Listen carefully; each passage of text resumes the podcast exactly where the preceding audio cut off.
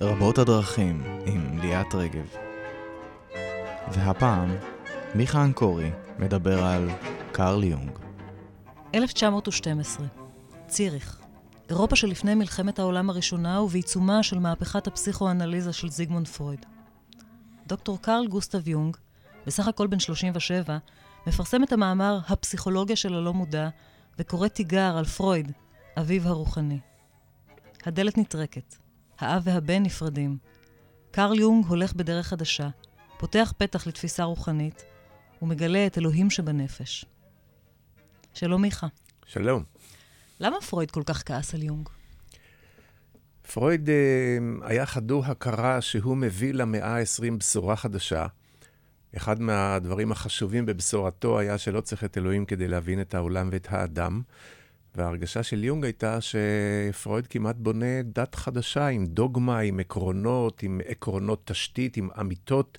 והחוויה של יונג הייתה שזה לא הכלי הנכון להבין את נפש האדם, או לפחות לא הכלי היחיד. ופרויד ראה בזה איום מלכתחילה. ברגע... יונג היה אחד התלמידים הבכירים של פרויד, נכון? הוא ראה בו את היורש שלו בהתחלה. כן, בהחלט. אה, יונג מאוד התרשם מפרסום הספר פשר החלומות ב-1900, והוא מיד יצר קשר עם פרויד. הם נפגשו קצת יותר מאוחר, ב-1907. אה, יונג נסע לפרויד בווינה, הם נפגשו, ואז אה, נוצר קשר. החוויה העמוקה שלהם הייתה שהם מגלי הלא מודע. פרויד פרסם, יונג חשב, ואז נוצר המפגש ביניהם. ופרויד הכיר בכישורים אה, של יונג ובפתיחות שלו לעולם הנפש, והוא בהחלט ראה בו את ממשיך דרכו. זה יהיה נכון לומר שפרויד ראה את העולם בעיניים מדעיות, ויונג כבר הבין שיש דברים שמעבר? אה, אה, אפשר להגיד זה יהיה נכון ולא נכון. קודם כל זה נכון מכיוון שפרויד גדל על ברכי המדע של המאה ה-19. צריך להבין שבסוף המאה ה-19 המעמד של המדע, של התפיסה המדעית, היה אפילו יותר גבוה מאשר בזמננו. זה די מוזר לראות את זה, אבל אם בני אדם ראו קטר נוסע, אז הם אמרו שהכל כבר אפשרי ולא צריך את אלוהים. ותורת דרווין עשתה רושם עצום על, על כל תרבות המערב, ואפשר היום בפרספקטיבה, במבט לאחור, לראות שהמודל של פרויד מאוד נאמן לתודעה המדעית של המאה ה-19. ההרגשה של יונג הייתה שלמרות ההישגים הגדולים של הפסיכואנליזה כבר אז, אי אפשר להבין את הנפש רק הבנה מדעית על פי מודלים של סיבתיות, והוא אה, הרגיש שצריך גם כלים אחרים, ובמיוחד לא לזנוח את הכלים ששירתו את האדם במשך אלפי שנים קודם לכן. כמו מה? אה, אה, יונג הבין שבני אדם עסקו בשאלה מי אני, אה, מה, מה מקור אושרו של האדם, מהי הדרך הנכונה שהאדם יבור בה, מהי הדרך על העושר, הוא הבין שבנושאים האלה עסקו מזה אלפי שנים והגיעו להישגים בעיסוק הזה, ואין מקום לזנוח את זה לטובת המדע. זאת אומרת, אה, הוא הלך למיתוסים קדומים, הוא הלך לאגדות קדומות, הוא הלך לסיפורי עם, ומצא שם אמיתות שהמדע של אה, סוף המאה ה-19, תחילת המאה ה-20, היה אולי שם בצד? בהחלט. אמ, למשל, גם הוא עצמו לא הכיר עדיין את החומרים שאחר כך הפכו להיות אבן פינה בתפיסה שלו. הוא הרגיש למשל שהחלומות אינם כנועים למודל של פרויד. פרויד הציע שהחלומות הוא ביטוי להדחקות. החלומות הוא התפרצות של תכנים מודחקים מהלא מודע, תכנים שהאני מסרב לקבל אותם, אבל בלילה, כשהצנזורה חלשה, הם פורצים מבעד לצנזור ומגיעים אל ההכרה. וזה אומר שבעצם החלומות לכשעצמם הם חסרי משמעות, הם רק מביאים לנו תכנים שאנחנו צריכים להבין את המשמעות שלהם. אבל יונג אמר, החלומות שלי הם סיפורים נפלאים, הם צבעוניים מאוד, הם אומנותיים מאוד, והוא התחיל לצייר את החלומות שלו. אה, זה דבר מאוד מעניין. שניהם הרגישו שבחלום יש אמת שצריך אה, להקשיב לה. והם רצו לספר את החלומות שלהם למישהו, אבל למי היה לספר אז בעולם? פרויד סיפר ליונג ויונג סיפר לפרויד. ואין צריך לומר, התחילה מהומה גדולה בגלל התחרות שנוצרה ביניהם, וההרגשה של יונג הייתה שישנם חלומות שלא צריך לספר לפרויד. והוא גילה למי כדאי לספר אותם.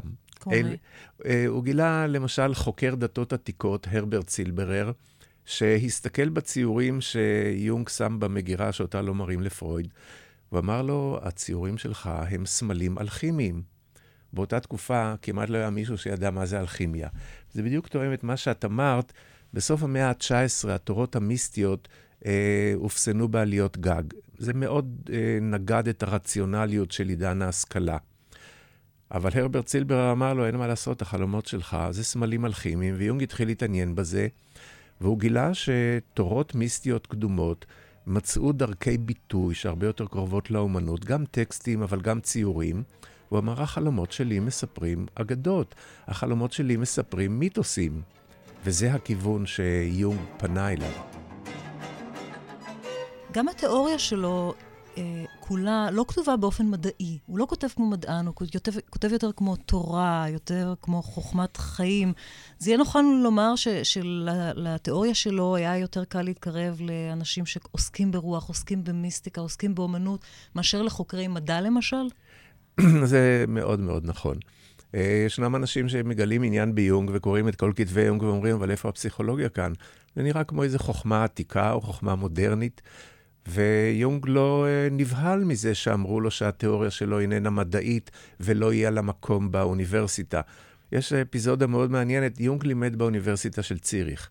הוא היה פסיכיאטר, מוכר וידוע, וברגע מסוים הוא החליט להתפטר מהאוניברסיטה, והוא אמר, הדימויים שמופיעים בחלומות שלי, אם אני אינני מבין אותם, מה אני יכול כבר ללמד את התלמידים שלי?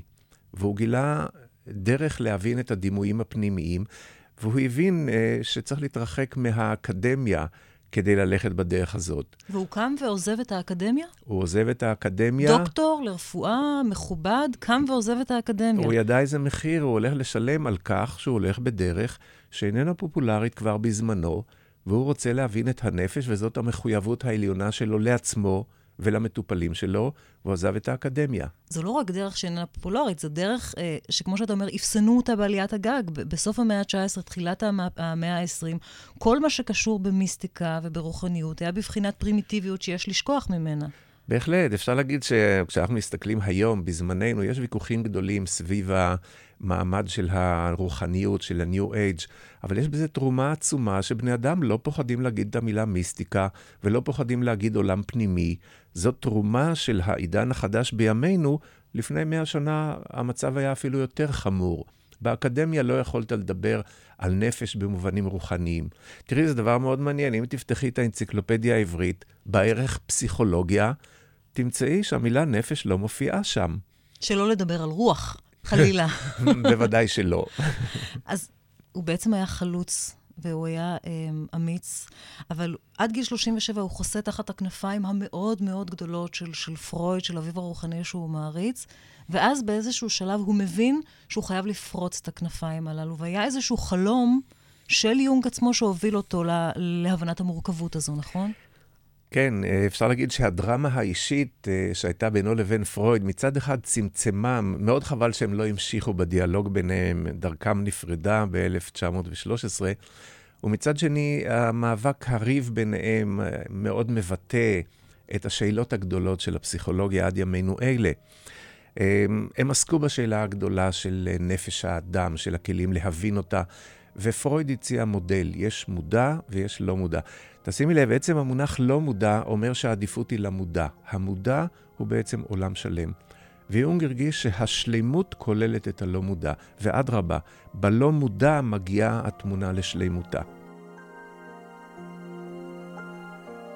ליונג היה חלום שבו הוא רואה את עצמו בקומה השנייה בבית, שזה, הוא אומר, זה ביתי שלי, אבל זה לא כמו הבית שלי. דרך אגב, אני שומע הרבה פעמים חלומות כאלה, שבעצם אומרים לי, תתייחס לבית כסמל. סמל לעצמך, סמל לעולמך, לתודעה שלך, אפילו לגופך. והוא נמצא בקומה השנייה, ופתאום הוא מבין שכדי להכיר את הבית הוא צריך לרדת לקומה שמתחת, והוא יורד לקומה שמתחת, והוא רואה שהקומה שמתחת היא מתקופה קדומה יותר, היא uh, מסוף ימי הביניים, והוא משוטט בחדר הזה, ואז הוא מבין שיש עוד קומה, והוא יורד עוד קומה והוא מגיע לתקופה הרומאית. והוא רואה שהאולם, החדר, בנוי מעריכי אבן וגם הרצפה, ועל אחד העריכים הוא מוצא טבעת, והוא מושך בטבעת ונפתח לו פתח למחילה תת-קרקעית. הוא זוחל במחילה, שהופכת להיות מנהרה חצובה בסלע, ואז הוא מגיע למערה, ובה הוא רואה שרידים קדומים ואבק רב ושני שלדים. זה היה החלום. הדבר הראשון שהוא אמר לעצמו כשהוא התעורר, שאת החלום הזה לא מספרים לפרויד. לא מספרים לאבא. לא מספרים לאבא. מכיוון שאבא יראה מזה ביד את רצח האבא, שני השלדים, זה אבא שלך ואימא שלך ואדיפוס ושמדיפוס, ואתה הרגת אותם, והוא הרגיש שאדיפוס, הרעיון של אדיפוס פתח פתח אדיר להבנת נפש האדם.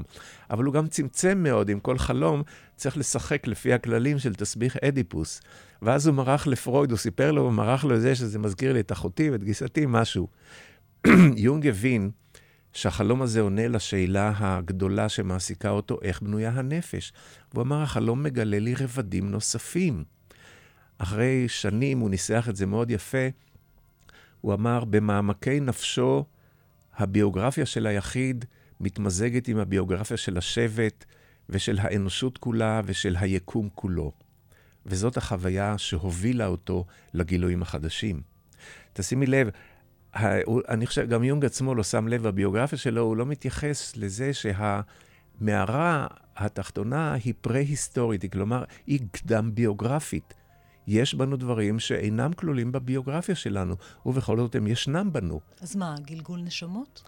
גלגול נשמות זה אחת הצורות לראות את זה. אם נראה את זה כפי שהמסורות המיסטיות ראו את זה, אז זה לא רע. אם נחשוב שנפשי התגלגלה ותתגלגל ואני לא מת והייתי, אז זו צורה פרימיטיבית לפחד מן המוות. מה שיונג ראה בזה, שבנפש האדם כלולים יסודות שהוא לא רכש אותם על ידי לימוד. ואז הוא גילה שבעצם בכל התרבויות האמינו בכך. יש למשל בתלמוד אצלנו, יש תיאוריה מאוד מעניינת על הגומה הזאת שנמצאת מתחת לאף, על השפה העליונה. יש אגדה בתלמוד שאומרת שהתינוק מלכתחילה ידע הכל, ואז לפני לידתו בא מלאך וצבט אותו על פיו, ואז הוא שכח את הכל. זו תיאוריה מאוד מעניינת על טבע האדם, זה אומר שהלימוד שלנו בעצם היזכרות. ואנחנו מגלים את זה בכל תרבויות הקדם, שיש בנו קשר למאגר אינסופי של ידע, שהוא בא לידי ביטוי בנפש היחיד, והוא קושר אותו אל נפש האדם בכלל, אל נפש העולם. זה גם מה שאומרת בעצם הקבלה, שמדברת על התיקונים שאנחנו עושים פה, בקיום שלנו על פני כדור הארץ, אה, שזכרנו והגענו לכאן כשאנחנו שוכחים הכל, וכל המטרה שלנו כאן היא לגלות את, ה, את האמת הפנימית הזאת, את התיקון הזה, את החוויה שלנו, את הייעוד שלנו, את אותו... אה, אמ, את אותה דרך שיש לנו כאן. אבל אנחנו ניגע בקשר בין יונג בקבלה אמ, בהמשך. אני רק רוצה לרגע אחד לחזור לפרויד, עוד רגע לפני שאנחנו ממש עוזבים אותו ועוברים לדרך חדשה לגמרי. הוא התעלף במהלך השיחות שלו עם יונג, נכון? כן, אמ, יונג מספר, שניהם סיפרו על כך בביוגרפיה שלהם, וכמובן הם ראו את זה בצורה שונה. יונג ופרויד נסעו ביחד, נדמה לי זה היה ב-1911, לתת סדרת הרצאות בארצות הברית. אז היו נוסעים באוניות, כידוע, היה להם זמן לדבר. והם עברו גם באירופה, נדמה לי בהולנד, והיו ביניהם ויכוחים סוערים. ובשלוש פעמים במהלך הוויכוחים האלה פרויד התעלף, ויונג מצא קשר בין המקרים הללו, והוא טען שבכל המקרים הם עסקו בסמל של האב. זה ניסוח של יונג, סמל של האב. למשל, הם דיברו על אה, אותו פרעה שהמציא את המונותאיזם, ולפרויד הייתה תיאוריה למונותאיזם האמונה באב האחד, והוא מיד קשר את זה לאני ואבא שלי ותסביך אדיפוס וכך הלאה, והרצון להיפטר מהאב. יונג, ההרגשה שלו הייתה שסמל האב הוא סמל הרבה יותר גדול שמגיע עד אלוהים, והוא מדבר על יסודות בטבע האדם ובטבע העולם, שהאב הקדמון הוא סמל שלהם, והוא לא ראה בזה את העניין של רצח האב. כמו אחר... מה למשל? אה, כמו, איזה סמל הוא רואה בזה? כן, איפה למשל הוא ראה את אלוהים שבטבע? אה, למשל, הוא אמר שהטבע כולל ידע והבנה. יש הבנה של הטבע, יש תודעה של הטבע. ולמרות שאנחנו לא חושבים שספר הטבע הוא רק כתוב בטבע, ובכל זאת אפילו המדע, מג... כן, אה, אמר את זה גלילאו, שהפיזיקה רשומה בספר הטבע. והמיסטיקנים שתרמו המון להתפתחות המדע, טענו שיש איזה ידע על, עולם של אידאות, שמתגשם בעולם. והדברים האלה מאוד מקושרים לאיזשהו סדר ארטילאי על-טבעי, על-אנושי, שמוקרן אל הטבע, ויונג חשב שהדבר הזה יש לו גם סניף בנפש האדם, ולכן גם כשאני עוסק באב, זה לא רק האבא שלי. זה לא רק האבא שלי על מגבלותיו ועל איכויותיו. עכשיו, פרויד העביר את זה למישור לגמרי אישי ביניהם. הוא ראה ביונג יורש, והוא חשב שהפריצת הדרך של יונג מנסה לערער את יסודות תורתו, והוא ראה בזה כמובן את רצח האב. ואז הוא התעלף. טוב, אנחנו ניתן לפרויד לנוח מההתעלפות הזו שלו. לא בטוח שהוא היה שמח להתאושש אם הוא היה מגלה לאיזה מקומות יונג הגיע בהמשך המחקר שלו. זה סיומו של הפרק הראשון שלנו. מיכה, אנחנו ניפגש אה, בפרק הבא, ובו אנחנו אה, נחזור אה, לילדות של יונג, שבה אפשר לומר אה, שהכל אה, התחיל, וננסה להבין האם אפשר לומר שיונג הוא זה שהכניס את הרוחניות לפסיכואנליזה.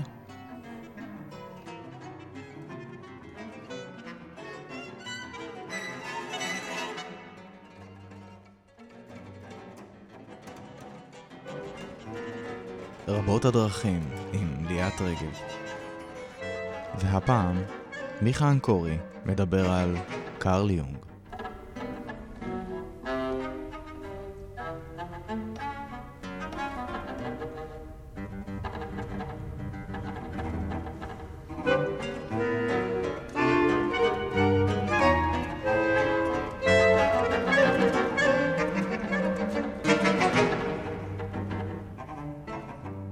בפרק הקודם הכרנו את דוקטור קרל גוסטב יונג, האיש שפרויד ראה בו את ממשיך דרכו. יונג, שהיה מתלמידיו של פרויד, הבין שהנפש הרבה יותר מורכבת ממה שחשב המורה שלו, ומתוך החלומות הוא מגלה קשר לעולם האלכימיה, לתת-מודע, ומבין שיש דברים שהם הרבה מעבר להבנה המדעית. שוב שלום, מיכה. שלום. בוא נחזור רגע לתחילת הדרך של יונג עצמו. הוא גדל כילד בודד, נכון? כן, הוא גדל בשוויץ, בכפר קטן, ואפשר לומר שחוויות הילדות שלו היו מאוד חוויות של ילד טבע. במובן מסוים אפשר להגיד, זו חוויה של כל ילד, אפילו אם הוא גדל באמצע תל אביב, הוא רואה פרפרים, פרחים ויתושים. ובטון. המון בטון. גם בבטון הוא יכול למצוא חיים כי זה ילד, אבל המיוחד ליונג, שהחוויות האלה הפכו להיות uh, אחד מהנדבכים הבסיסיים מאוד בתיאוריה שלו, בתפיסה שלו. כלומר, הטבע הזה שהוא אה, שואב אותו בילדות שלו, חי אותו בילדות שלו, הופך אה, לחלק מתפיסת העולם שלו בהמשך? כן, בהחלט. הוא הרגיש שהטבע מדבר אליו, הוא הרגיש שהאבנים והפרפרים והציפורים ומזג האוויר מדברים אליו, והוא ייחס חיוניות לטבע. הוא הרגיש שישנם מקורות, יש אנרגיות בטבע, והדברים האלה קיבלו מעמד בתוך התפיסה שלו. אפשר להגיד שפרויד תרם תרומה אדירה כשהוא בודד את התינוק והסתכל על התינוק. התינוק והאינסטינקטים שלו. אבל לימים התברר שהבידוד של התינוק על מנת להבין אותו, בעצם אה, גורם להפסד גדול של הבנת האדם כחלק מאימא, כחלק מאימא אדמה. שזאת הייתה החוויה של יונג. אבא שלו היה כומר, נכון?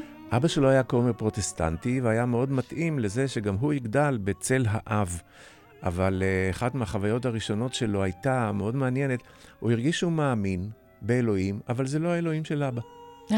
כבר, הוא מרגיש את זה כבר בגיל צעיר. כבר בגיל צעיר היה לו מין דימוי כזה שהוא ראה בחלומו, בהזיותיו, איזה מין אל כזה שנמצא במרתף. הוא קרא לו איטיפלוס, זה מין אל פאלי כזה גברי. והוא הרגיש שהאל הזה ממלא אצלו תפקיד מאוד חשוב, ופתאום הוא תפס, אין לזה שום קשר לכנסייה, שאבא שלו ככומר פרוטסטנטי, מושחת כמו כולם, מאמין בה. אבא שלו ידע שזה הכיוון אה, הנפשר, רחמנא ליצלן, שהבן שלו אה, הולך בו? אני, אה, לפי התיאורים של יונג, זה בכלל לא מעניין, כי אבא שלו לא התעניין בו, הקשר שלו היה יותר עם אימא שלו. שהייתה דמות חמה, וגם עליה הוא הבין שהוא עושה השלכות של דמויות אמהיות, שאחר כך מילאו תפקיד ב, בתיאוריה שלו. למשל, הוא ראה פנים שונות בדמות האם, דבר שכל ילד רואה. הבת הקטנה שלנו פעם אמרה לי, לרעייתי, כשאני מסתכלת עלייך את נורא יפה, אבל כש... זה היה לפני השינה, מתי שיוצאים הדברים היפים, אבל כשאני מסובבת את הפנים, נדמה לי שיש לך אף ארוך ואת מכשפה. ולראות דמויות שונות בדמויות ההורים זה דבר טבעי וחשוב ובעל ערך.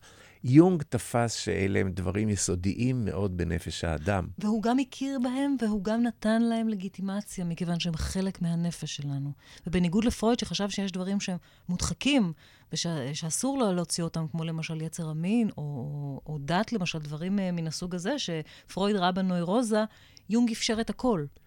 לא, קודם כל, בל נחטא לפרויד. פרויד היה הראשון שפרץ את הדרך אל הלא מודע ואמר, אדרבה, אנחנו חייבים להכיר את כל מה שרוכש בלא מודע שלנו, אבל יונג ייחס לזה חיים. אפשר לומר בגדול שמקור האישיות של פרויד היא התודעה. מקור האישיות של יונג היא הלא מודע. הוא חשב שהסמל הגדול של הלא מודע זה הים, זה לא פח אשפה שאליו הדחקנו דברים.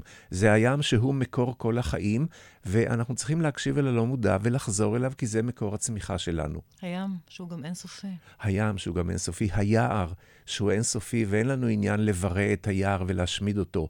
אנחנו צריכים למצוא שבילים ביער, אבל להשאיר אותו יער, להשאיר את המחשקים, וזה קושר אה, לעולם המיסטיקה.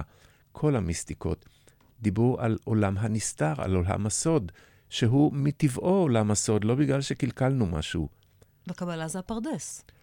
אה, אפשר, הפרדס, אפשר לומר יותר זה במדרשי חז"ל, בתלמוד, אבל הקבלה אימצה את המושג הזה של הפרדס, כן, להיכנס לפרדס, להיכנס בשלום ולצאת לשלום, בשלום, כן, מה שקשור של, בדמותו של רבי עקיבא. להיכנס בשלום ולצאת, נכנס בשלום ויצא בשלום. זה הדיאלוג עם הלא מודע.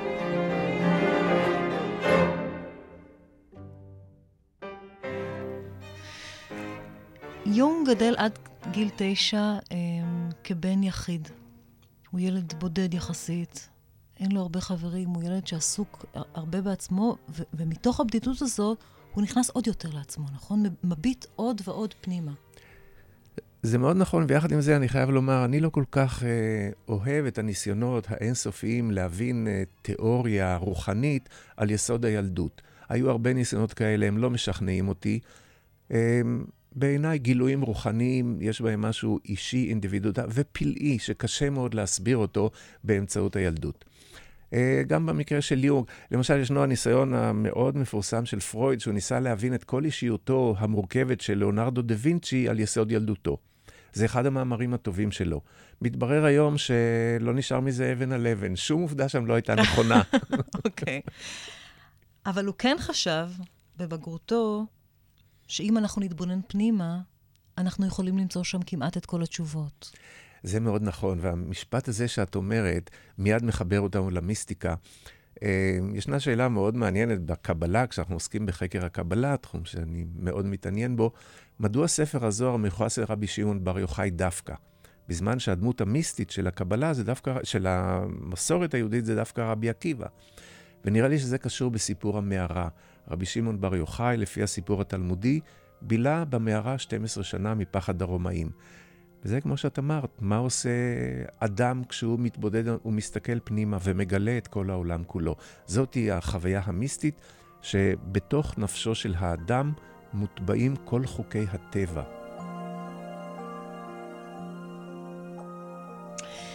ב-1923, לאחר שאימו האהובה הולכת לעולמה, יונג בונה מגדל אבן ליד בולינגן בשוויץ. מאז ועד יום מותו הוא מחלק את זמנו בין החיים עם המשפחה, מכיוון שהוא כבר אה, נישא עד אז, המשפחה בבית בקוץ, בקוצנכט, לבין החיים בבדידות במגדל האבן שלו. באוטוביוגרפיה הרוחנית שלו, זיכרונות, חלומות ומחשבות, הוא מתאר בצורה מרגשת את הקשר שלו למגדל ולטבע, ואפרופו ההתבודדות של, אה, של רבי שמעון בר יוחאי במערה, שים לב כמה הכל אחד כאן. תראה מה הוא כותב יונג.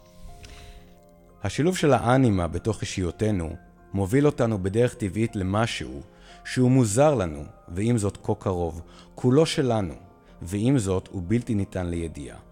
זה המרכז הממשי של הוויה מסתורית, עד כדי כך שהיא יכולה לטעון כל דבר, דמיון לבעלי חיים ולאלוהויות, לאבני קריסטל ולכוכבים, בלי לגרום לנו להרים גבה או לעורר בנו תרעומת. המשהו הזה יכול לטעון כל זאת, ואף יותר, ומכיוון שאין בידינו מאום שיכול להתנגד בצדק לטענות הללו, אין ספק שחכם יותר להקשיב לקול הזה. אני קראתי למרכז הזה העצמי, אבל באותה מידה בדיוק אפשר לקרוא לו האלוהים שבתוכנו.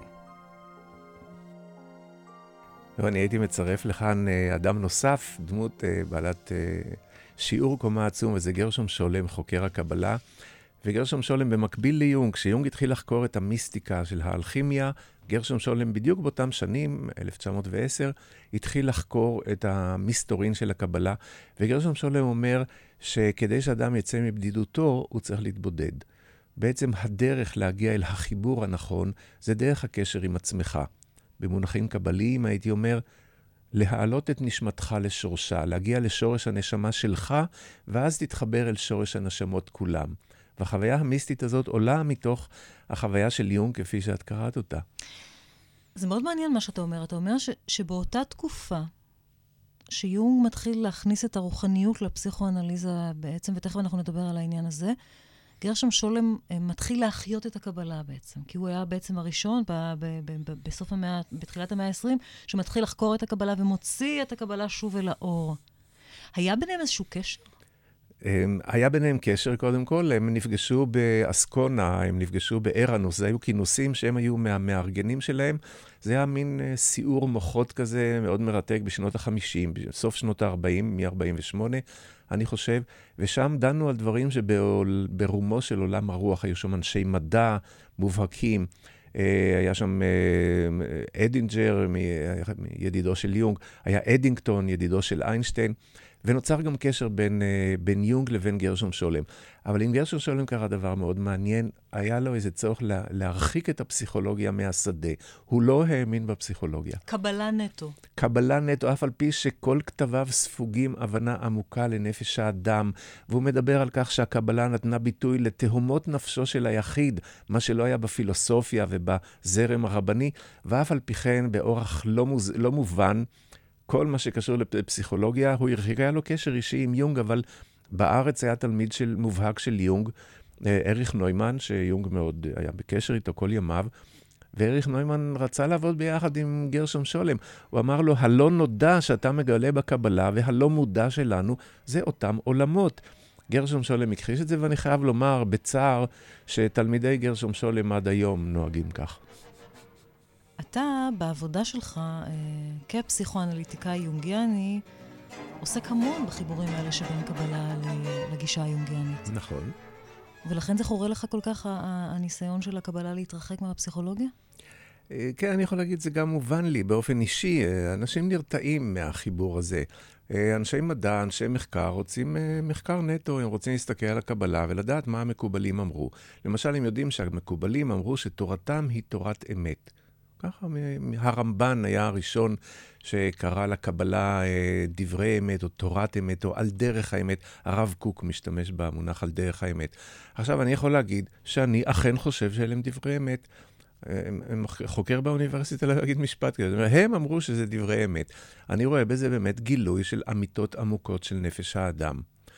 אה, יחד עם זה, אני לא לגמרי מבין, בכל זאת יש כמה מעטים באקדמיה שיש להם עניין, ואחד החוקרים אפילו אמר לי, הוא חושב שהדרך של יונג להבין את המיסטיקה היא הדרך הנכונה.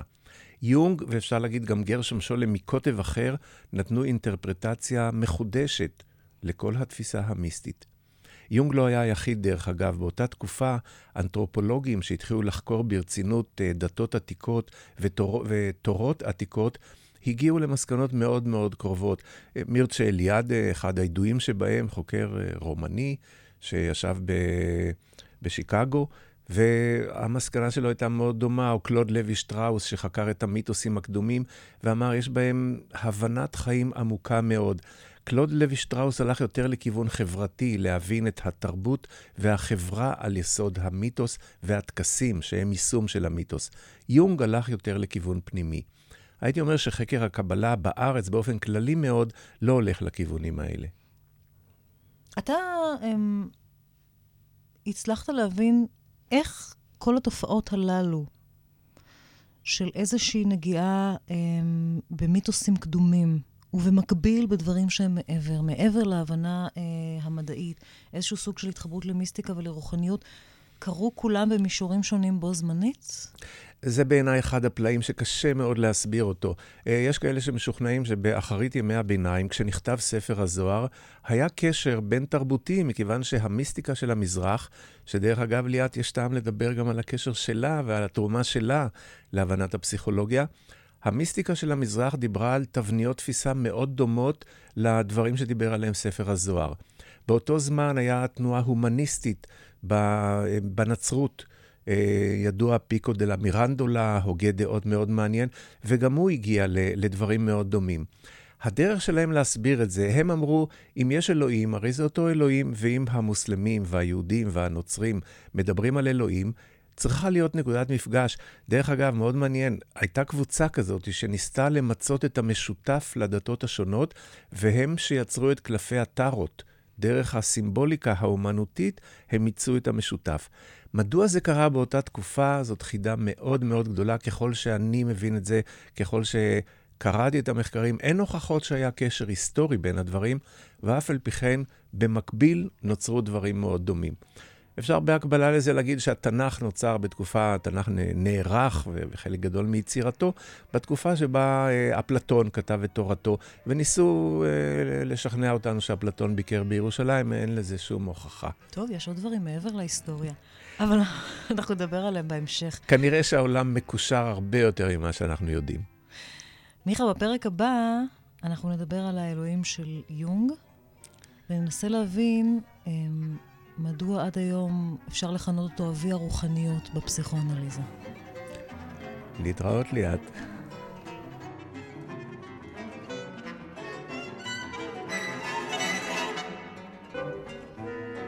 רבות הדרכים עם ליאת רגב.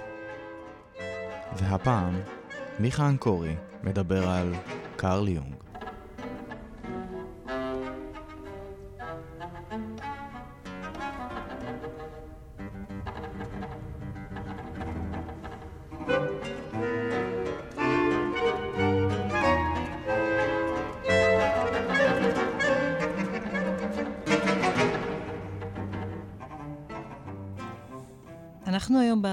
השלישי על uh, דוקטור uh, קרל uh, גוסטב יונג, מי שהיה תלמידו של אבי הפסיכואנליזה, זיגמונד פרויד, ועזב או נטש באופן חלקי את הפסיכואנליזה של פרויד, לעומת תיאוריה שלו, שהוא ראה בתיאוריה רחבה יותר, תיאוריה שנותנת מקום לתת-מודע ולדברים שמעבר להבנה המדעית. בפרק הקודם דיברנו על הקשר בין יונג לקבלה ולתורות רוחניות אחרות, על הקשר שלו לטבע והראייה שלו עצמו כחלק ממנו, כחלק מאחד, אחד, מאחד גדול. היום ננסה להבין מדוע יונג נחשב לאבי הרוחניות בפסיכואנליזה, וגם נספר לכם על uh, חלום שלו, שהוא חלום קבלי כמעט. מי חשוב שלום? שלום ליאת. איפה אתה רואה את הנקודות שדרכם יונג מכניס את המונח רוחניות לתוך הפסיכואנליזה? אה, קודם כל, אה, אה, לא יהיה מדויק לומר לתוך הפסיכואנליזה, כי הפסיכואנליזה לא קיבלה את זה. פרויד דחה אותו מכל וכול וניתק איתו מגע. הוא הכניס את הרוחניות לפסיכולוגיה, הוא הכניס את הרוחניות למדע הנפש, אבל הפסיכואנליזה בעקשנות הפנתה עורף לתגליות של יונג. וההרגשה של יונג הייתה, אם נתאר את זה באופן ציורי, שפרויד ראה את האדם כעץ שצומח מתוך הקרקע, מתוך עולם האנרגיות היצריות, מתוך הטבע הביולוגי של האדם. ביולוגי. הטבע הביולוגי של האדם. Uh, מאוד מעניין, את הדגשת ביולוגי, היו גם uh, אנשים שטענו שהמודל של פרויד היה מאוד מאוד ביולוגי, כמו שיש חלקי גוף, מערכות הגוף שהתגלו במאה ה-19, יש גם חלקי נפש, איד, אגו, סופר אגו, מאוד דומה ל, uh, למודל הביולוגי. יונג אה, היה מאוד מושפע בעקבות הדברים שדיברנו עליהם בתוכנית הקודמת, מהתורות המיסטיות שהן עסקו בנפש האדם, וגם הם דיברו על העץ. למשל, הקבלה, שיונג הכיר אותה הכרה רופפת, אה, דיברה על עץ החיים, ודיברה על זה שהאדם חותר חתירה מתמדת לעץ החיים שאותו השארנו בתוך הגן. מאוד מעניין בספר... בגן ב... העדן. בגן העדן. כתוב, ועץ החיים בתוך הגן, ועץ הדעת טוב ורע. והמדרשי אמרו שעץ החיים בתוך הגן, ואיפה עץ הדעת? כנראה בחוץ. הוא היציאה מגן עדן, אבל החתירה המתמדת של האדם זה להתחבר אל מקורות חייו, שזה עץ החיים. והנה, הקבלה ציירה את עץ החיים כעץ ששורשיו נטועים בשמיים. וזאת חוויה שיונג מאוד התחבר אליה, לאו דווקא לדימוי הזה, אבל זה מופיע בכל המיסטיקות, שיש שורשים עליונים לנפש האדם, והרוח לא צומחת מתוך החומר. למשל, כשאנחנו הולכים לעולם האלכימיה, אנחנו מגלים שזאת הייתה תפיסתם. יש ציורים אלכימיים שבהם הם מתארים את הפילוסופים עומדים על רקע של ספרים, ובצד השני של התמונה שהוא בעצם צידו האחר של אותה שלימות, ישנו האלכימאי שרואים מאוד את הגוף שלו ואת שריריו, שהוא מטפל באש, והדואליות הזאת של גוף ונפש, אצל יונג נתפסה כשלימות שבה אין העדפה לרוח על פני החומר או לחומר על פני הרוח. יש אצלו אלוהים? זאת שאלה מאוד גדולה. יש מראיונות אה, שיש עם יונג, ושאלו אותו, אתה חושב שיש אלוהים? והוא אמר, אני יודע, וקשה מאוד לדעת יודע מה. אה, אפשר... לא, אבל, אבל כשהוא אומר אני יודע, זה איזשהו סוג של... אמ, אם אני יכולה לנסות להבין את זה על רקע ההיכרות עם יונג, שזה איזשהו סוג של ידיעה שהיא מעבר להסבר רציונלי. איזשהו סוג של ידיעה פנימית, אינטואיטיבית, ש- שיונג ניחן בה בצורה מאוד עוצמתית, לגבי הרבה דברים. אה, כן, אבל אפשר לומר יותר מזה, לא רק שהידיעה היא פנימית, אלא יכול להיות שגם האלוהים הוא פנימי.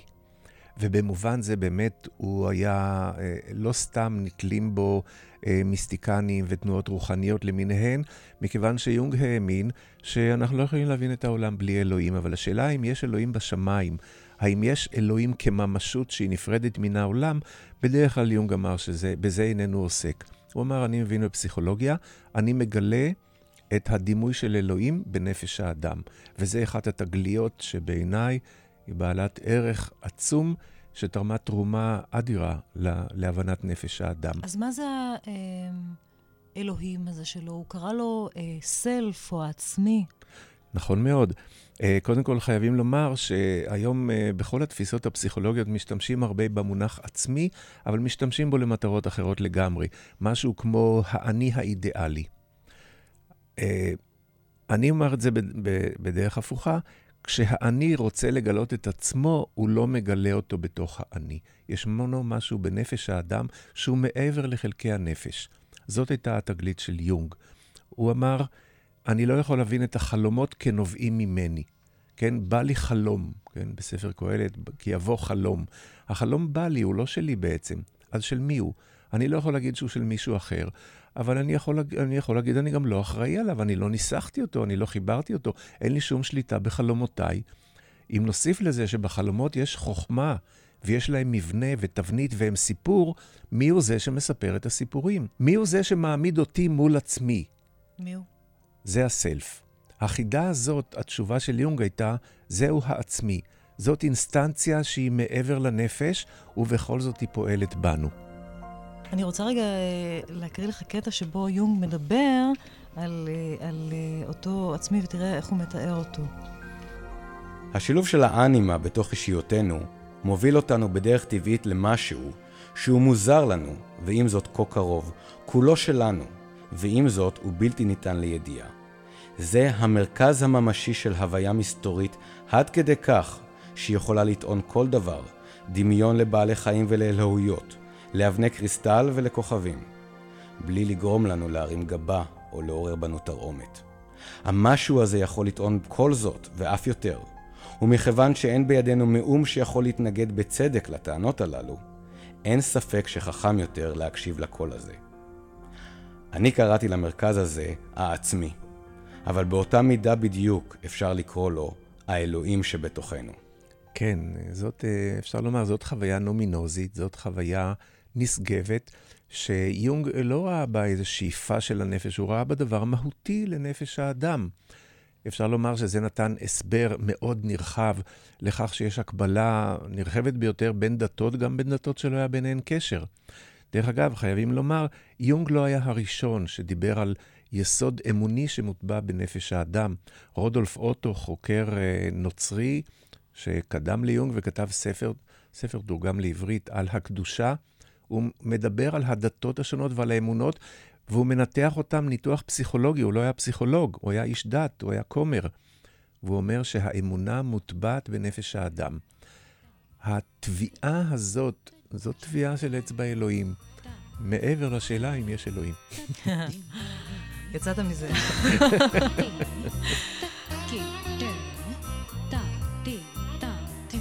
היית אומר שאותו העצמי פנימי, איזשהו סוג של נווט פנימי כזה, הסלף הזה של יונג, הוא משהו שדומה לניצוץ הנשמה בקבלה? אה, בהחלט, אה, ישנו משהו אפילו יותר מדויק.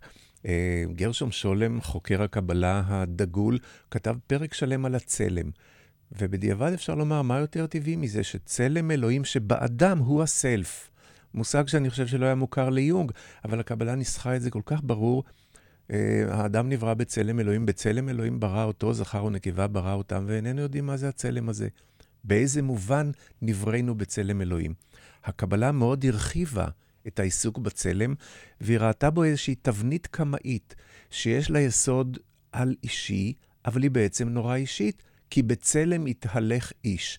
בעצם הצלם הזה, שהוא הממשות האמיתית, האישיות האמיתית שלי, מלווה אותי כל חיי, והייתי אומר יותר מזה, כל דרך חיי ומשמעות חיי היא להתקרב אליה ולהכיר אותה. והתהליך הזה מתואר בצורה נפלאה בקבלה. זהו הסלף היונגיאני.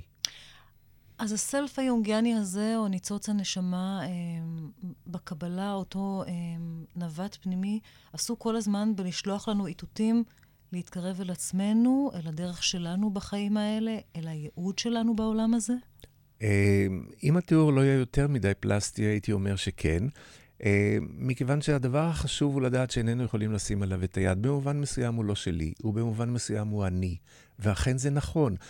אם אני אה, אפרוט את הדברים שאת אמרת, הייתי אומר שאני כמטפל, כל ענייני הוא להתכוונן לסלף הזה של המטופל. הסלף הזה הוא המנחה של הטיפול. אני בא לחדר הטיפול, אינני יודע כלום. המטופל יכול להביא מאה דברים, אי אפשר לטפל במאה דברים בו זמנית. בא חלום, והוא אף פעם לא מדבר על הכל, הוא ידבר על משהו. ובשבילי זה הפלא הגדול שהחלום יבחר את הדבר שהוא הדבר שעכשיו צריך לדבר עליו. במובן זה, החלום הוא המצפן של הטיפול והוא המצפן של הנפש.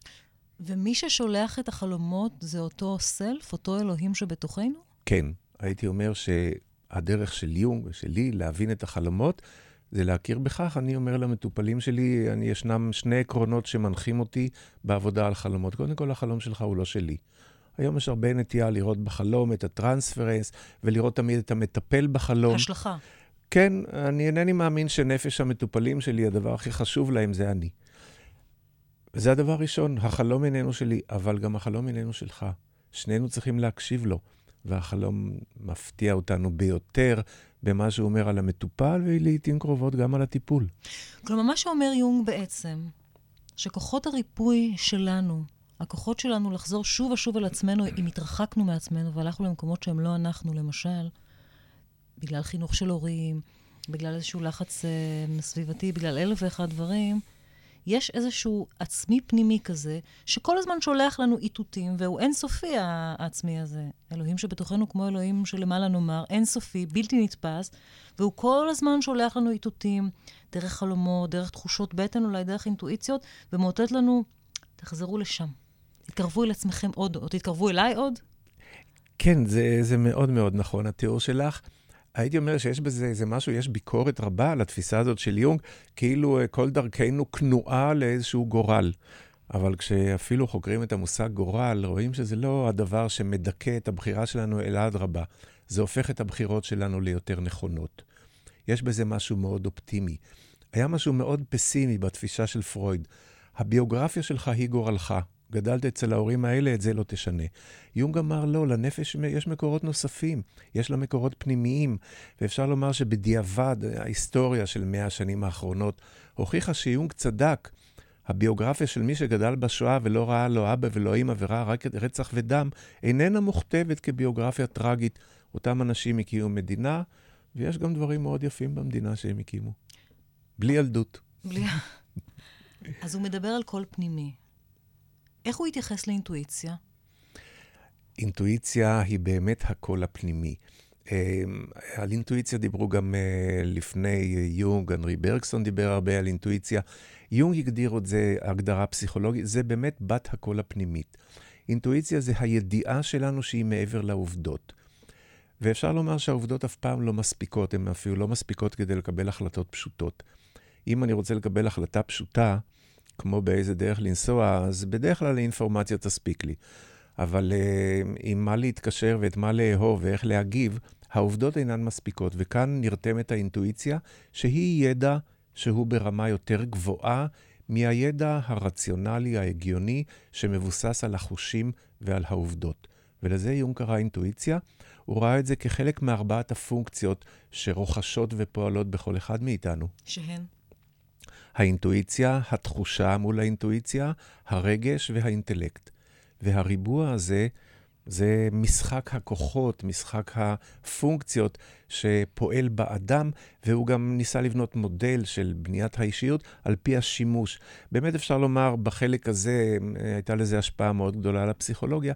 אנחנו רואים באמת אנשים שהם יותר אה, בונים על האינטואיציה, ויש אנשים שכל דבר בקצות האצבעות הם מרגישים, הם צריכים את התחושות. ויש אנשים שהאינטלקט משרת אותם טוב. אפשר לומר שהאדם השלם, שעדיין לא נברא כמוהו, זה ש... ימצא את האיזון המתאים בין ארבעת הפונקציות. אבל אחד הדברים שיפים אצל יונג, וזאת גם הפתיחות המאוד גדולה שלו וגם יכולת ההכלה שלו, היא שהוא לא אומר, נאמר, בניגוד לאנשים שהם אה, רציונליים, או אנשי מדע או חוקרים אה, מובהקים, שיגידו רציונל הוא הכל. ואין דברים שמעל הרציונל, ומה זה השטויות האלה, האינטואיציה הזאת, ומה אתם מדברים על קול פנימי? זה הרי הכל עניינים של היגיון ולא היגיון.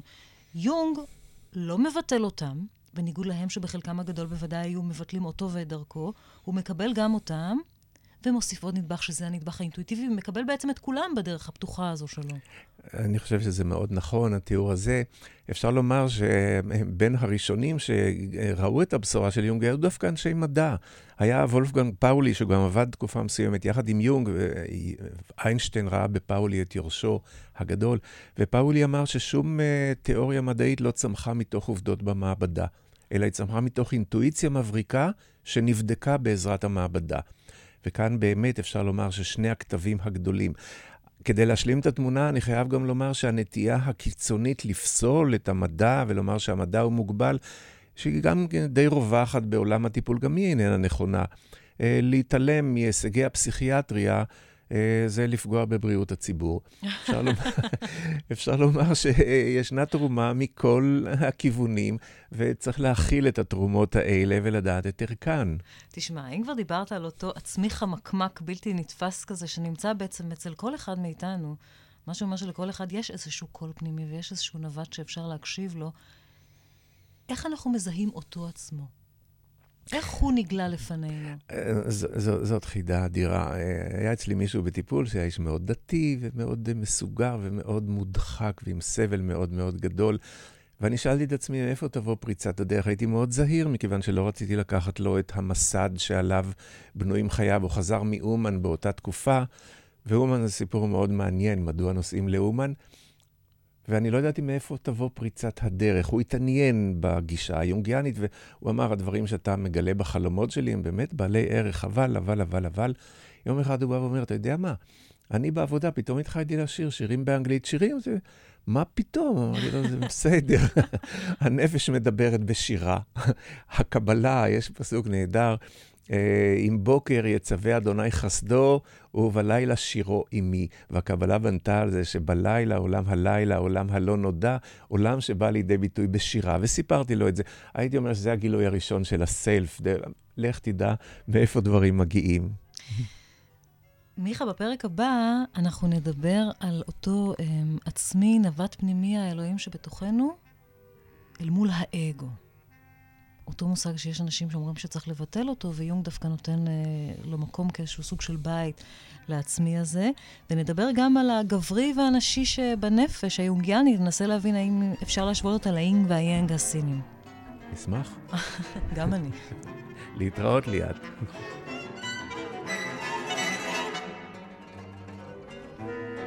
רבות הדרכים עם ליאת רגב. והפעם, מיכה אנקורי מדבר על קרל יונג.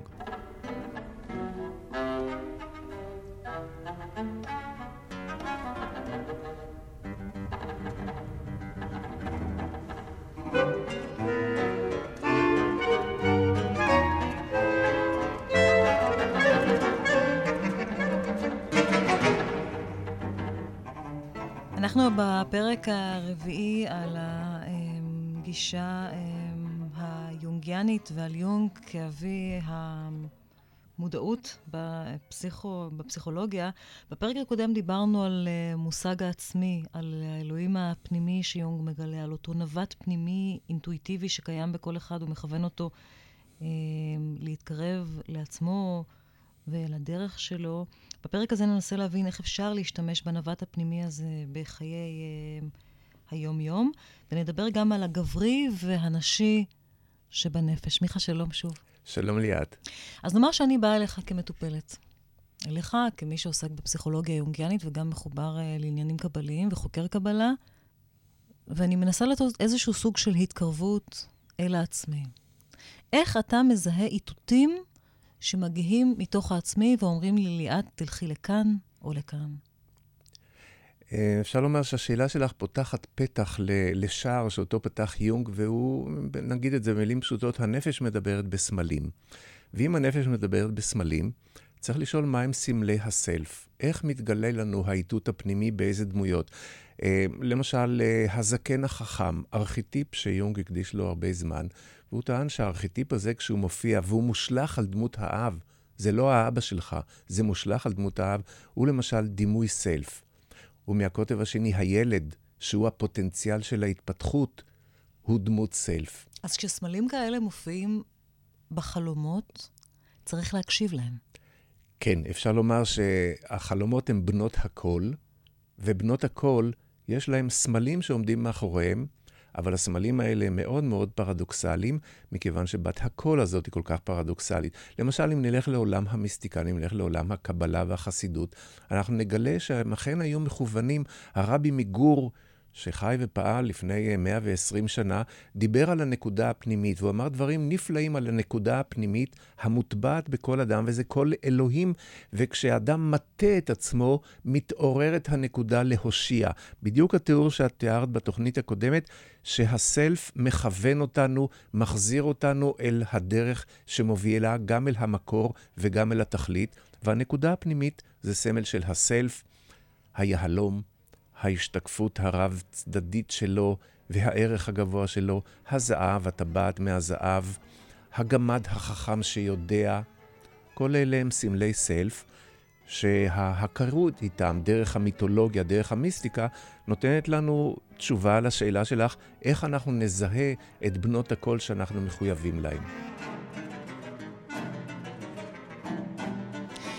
במסגרת העבודה הטיפולית שלך, איפה פגשת מצבים שמטופל שהיה למשל באיזושהי צומת של קבלת אה, החלטות, אם פגשת מצבים כאלה? בוודאי הם לא היו מובהקים אחד לאחד, אבל בגדול, מישהו שנמצא באיזושהי צומת של קבלת החלטה, למשל, לגבי בחירת מקצוע, למשל לגבי אה, בחירת בן זוג, או למשל לגבי אה, גירושין, למשל לגבי אה, שינוי כיוון אה, בלימודים, ראית מקרים שבהם הוא היה יכול בסופו של דבר לבצע את הבחירה דרך איתותים שהגיעו מה, מהעצמי הפנימי שלו?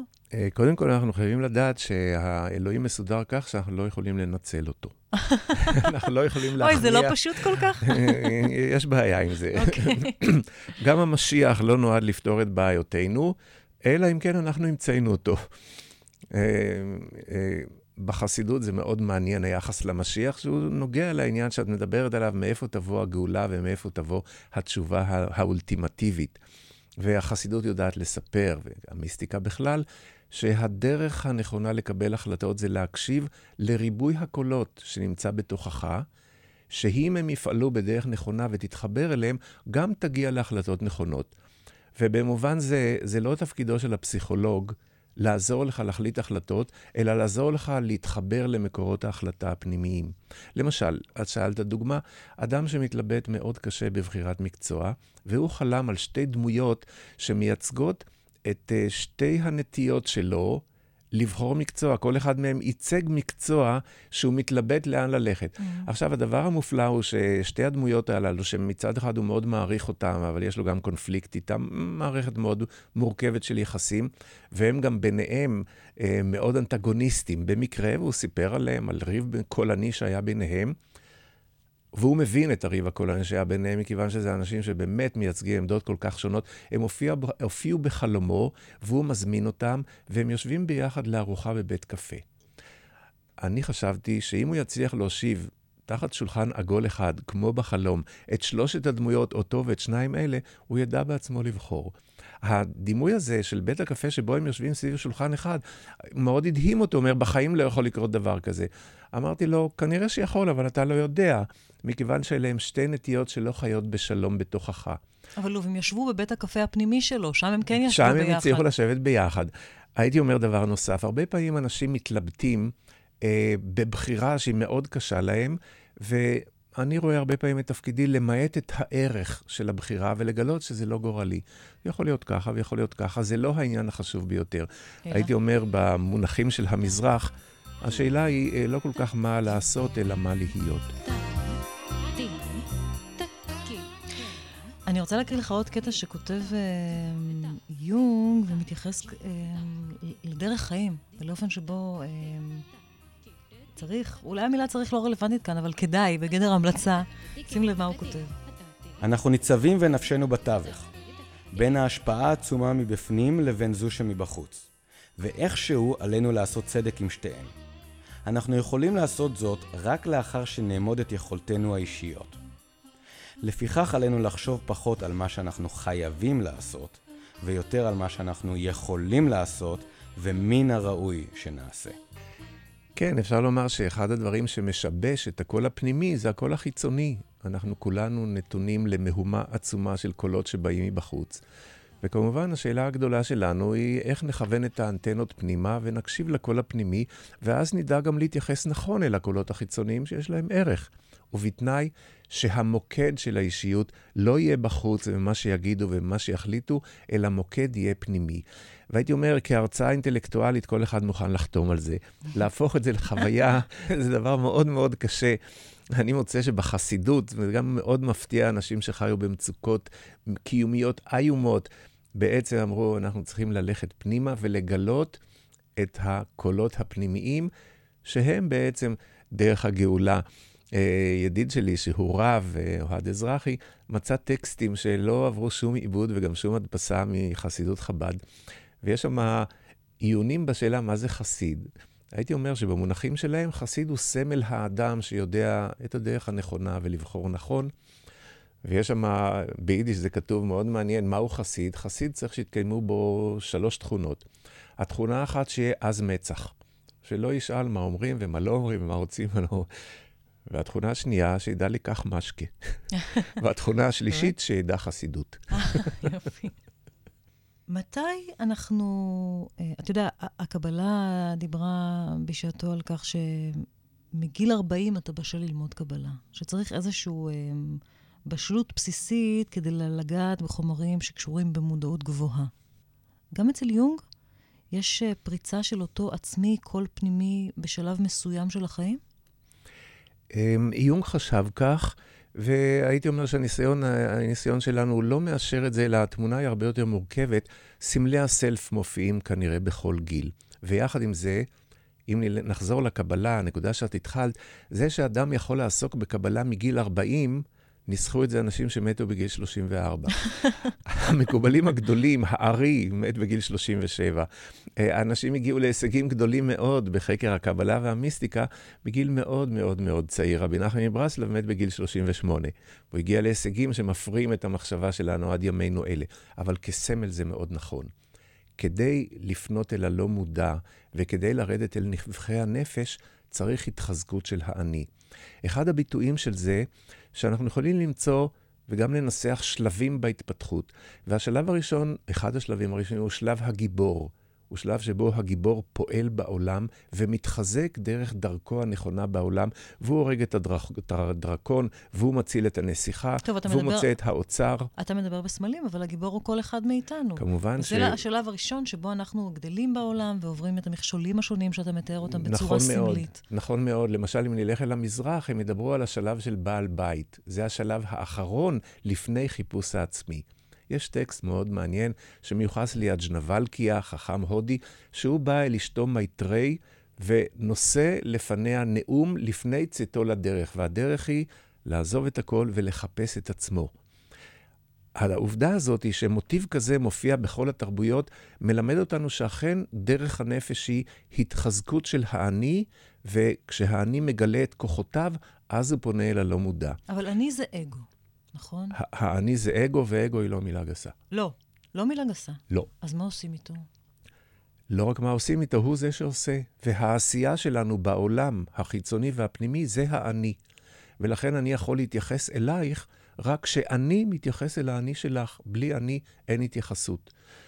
אז מה, אגו זה איזשהו סוג של um, מסגרת, בית, שנותן מקום לאותו uh, עצמי פנימי, לאותו קול פנימי לפרוץ אל העולם? Uh, הייתי אומר שאחת התגליות של יונג זה שהאני בעצם צומח מתוך העצמי. האני הוא הבן, הוא הגיבור הנולד מתוך עולם האלים.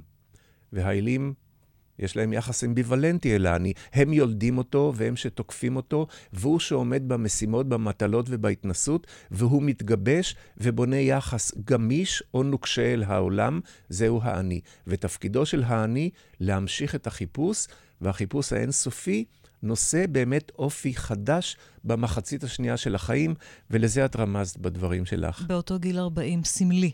אז אם, אם ניקח את כל הסיפור הזה אל תוך הדר הטיפולים שלך ואל חיי היום-יום שלנו, בעצם כשאדם נאבק, נאמר ככה, גם בגיל ההתבגרות וגם בשנות ה-20 uh, המוקדמות, uh, גם כדי למצוא את עצמו וגם כדי למצוא את, את הדרך שלו וגם כדי לבנות לו איזושהי uh, תשתית בסיסית בעולם, אם היא תשתית חומרית או תשתית כלכלית, או יכולת להתמודד עם אמירות של הזולת, אותו מקום בעולם, אותה תשתית כלכלית, אותו בחירות מקצוע, אותו הגדרה עצמית, אולי נובעים מתוך העצמי, אבל מה, שמס, מה שמביא אותו לידי ביטוי בעולם זה האגו? זה נראה לי ניסוח מאוד נכון, לא הייתי מוסיף על זה אף מילה. אז אין לבטל אותו. כמובן שלא. קודם כל, אני חייב, בהסתייגות, אינני מכיר את המזרח, לא הייתי במזרח, אני יכול להכיר את המזרח דרך מה שמגלה המערב, ובדרך כלל התיאור של המזרח, של התפיסה של ביטול האני, אני מניח שהיא לוקה במערביזציה. אבל אכן יש הבדלים בין תפיסת המזרח לתפיסת המערב. הפסיכולוגיה שאנחנו מכירים רואה את מקור הקושי דווקא בחולשה יתרה של האני. לא רק שהפסיכולוגים אה, דיברו על כך שבדרך כלל מקור הרוע הוא בחולשה האנושית, אלא גם פילוסופים גדולים טענו שבמשחק הכוחות בתוך הנפש, ההתחזקות של האני היא שמאפשרת לו להיות פתוח וגם להיות חלש. אבל זה לא בהכרח אותו אני שלא מודע לסביבה, שדואג רק לעצמו, שעוסק בהישרדות שלו תוך כדי uh, דריכה על אחרים, שדואג לעצמו בלבד. קשה לי להאמין שזה אותו האני או אותו אגו שיונג מדבר עליו. אמ, את מעלה כאן שאלה נוספת שהיא מאוד מאוד מעניינת. אה, טוענים נגד הפסיכולוגיה הוא במידה רבה של צדק שהיא מאוד טיפחה את האגואיזם בתרבות המערב. מה זה עושה לך, איך אתה מרגיש, מה זה זה, אל תעשה חשבונות לאף אחד. אני חושב שיש בזה הרבה, ומאוד יכול להיות שהפסיכולוגיה איננה תפיסה שלמה של מקומו של אדם, למשל האדם בחברה, בתרבות, מחויבות שלו, מחויבות לזולת, לבני משפחה. לא בטוח שהפסיכולוגיה מצאה לזה את התשובות. למשל, יש היום הרבה התעניינות ביהדות, שבה דברים שלשמם, כלומר שאין להם שום תכלית ומטרה, אלא הדבר עצמו. יש בזה תרומה שיכול להיות שהפסיכולוגיה עדיין לא גילתה אותה. תראה מה כותב יונג. העולם הוא ריק עבור אלה שאינם יודעים כיצד להפנות את האנרגיה שלהם כלפי דברים ואנשים כדי להופכם למלאי חיים וליפים. מה שמאלץ אותנו ליצור תחליף בתוך תוכנו הוא לא מחסור חיצוני, כי אם חוסר היכולת שלנו לכלול באהבתנו דבר מחוץ לעצמנו. זה ניסוח מאוד יפה, יונג ראה את זה, אפשר לומר, במחצית הראשונה, בשליש הראשון של המאה ה-20. פילוסופים בין זמננו, בני זמננו אומרים שאם יהיה איזשהו מאפיין של המאה ה-20, זה יהיה המאפיין של הבדידות. זאת המאה של הבדידות, למרות שהיא המאה התקשורתית ביותר. והבדידות לפי תפיסתו של יונג היא לא אובדן החברים, אלא אובדן הדמויות הפנימיות ואובדן המיתוס והאמונה. שהוא... והדבר הזה קשור בתפיסה שלו, שברגע שאיבדנו את האמונה ואת המיתוס, אז התחוללה הבדידות. והחיים האמיתיים, המקורות האמיתיים של החיוניות, מקורם הוא פנימי בהתחברות אל מקורות האנרגיות של הטבע. מאוד מעניין, אני הייתי, זה מתחבר ל... אה, בקבלה עוסקים בפסוק לא המתים יהללו יה. לא המתים מהללויה, זה לא המתים שבבית הקברות, זה לא מעניין. המתים זה אלה שמסתובבים בדיזינגוף ובאבן גבירול. ולמה הם מתים? מכיוון שהם אינם פתוחים למסר הרוחני שעולה מתוך נפשם. וזה התיאור של יונג. אותו מסר של המודעות הפנימית. אותו מסר שהקשר איתו הוא המודעות הפנימית. ואיך הוא התייחס ליחס לחברה, ליחס לזולת, לכל מה שקשור לנתינה? אה, אני לא חושב שיונג תרם לזה כל כך הרבה. אני חושב שיונג היה אבן דרך והוא היה גם מודע לזה.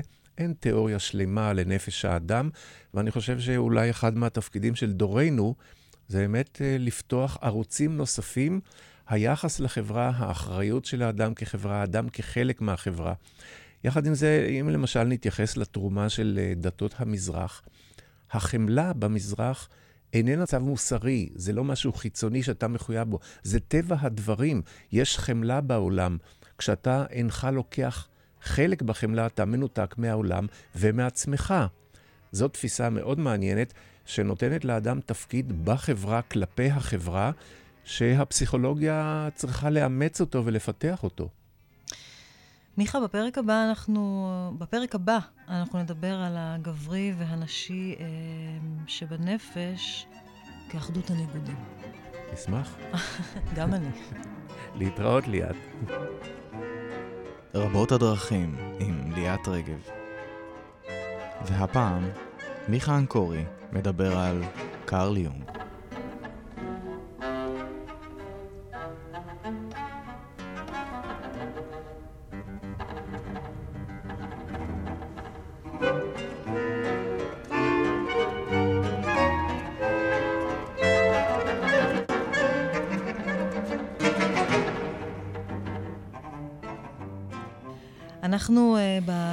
בפרק החמישי על uh, משנתו של uh, יונג ועל התפיסה שלו את המודעות ואת העצמי uh, הפנימי שקיים בכל אחד uh, ואחד uh, מאיתנו. בפרק הקודם דיברנו על היחס בין האגו לבין העצמי, על האגו כאיזשהו בית שמצמיח את אותו עצמי, שנותן לו מקום, והיום אנחנו רוצים לדבר על גבריות ונשיות. מי חשוב שלום. שלום ליאת. הזכרנו קודם בקצרה, באחד הקטעים שהקראתי מיונג, את המונחים אנימה ואנימוס. מי הם? אה, יונג מאוד uh, נזהר לא להמציא מושגים ולא להמציא מודלים, וזאת חוויה שאני מאוד שותף לה, שכל פעם שאני שומע על מודל חדש של הנפש, אני אומר, נחכה שנה, יהיה מודל אחר. ויונג האמין שאפשר להבין את הנפש ולהשתמש במונחים שהתרבות העמידה לרשותנו במשך אלפי שנים. מכיוון שהכל קיים. מכיוון שהכל קיים, מכיוון שמבחינה מדעית הנפש היא הדבר האחרון שנחקר. פרויד במאה ה-20. אבל מבחינה לא מדעית זה הדבר הראשון שנחקר. אה, אנימה זה נפש העולם. לעולם יש נפש. והנפש הזאת היא מתוארת בכתבי המיסטיקנים, למשל פלוטינוס, שחי במאה השנייה לספירה, תיארת נפש העולם ואיך היא פועלת. ויונג חווה את הדימויים הפנימיים שקשורים בנשי, חוויה שניתקה אותם מהקונקרט, שנתנה להם ערך סימבולי. למשל, הנשים שהופיעו בחלומותיו. ובהרגשה שלו, הנשים שהופיעו בחלומותיו חייבו אותו לעזוב את האוניברסיטה ולהתמסר להבנת הסמל הגדול הזה של האישה.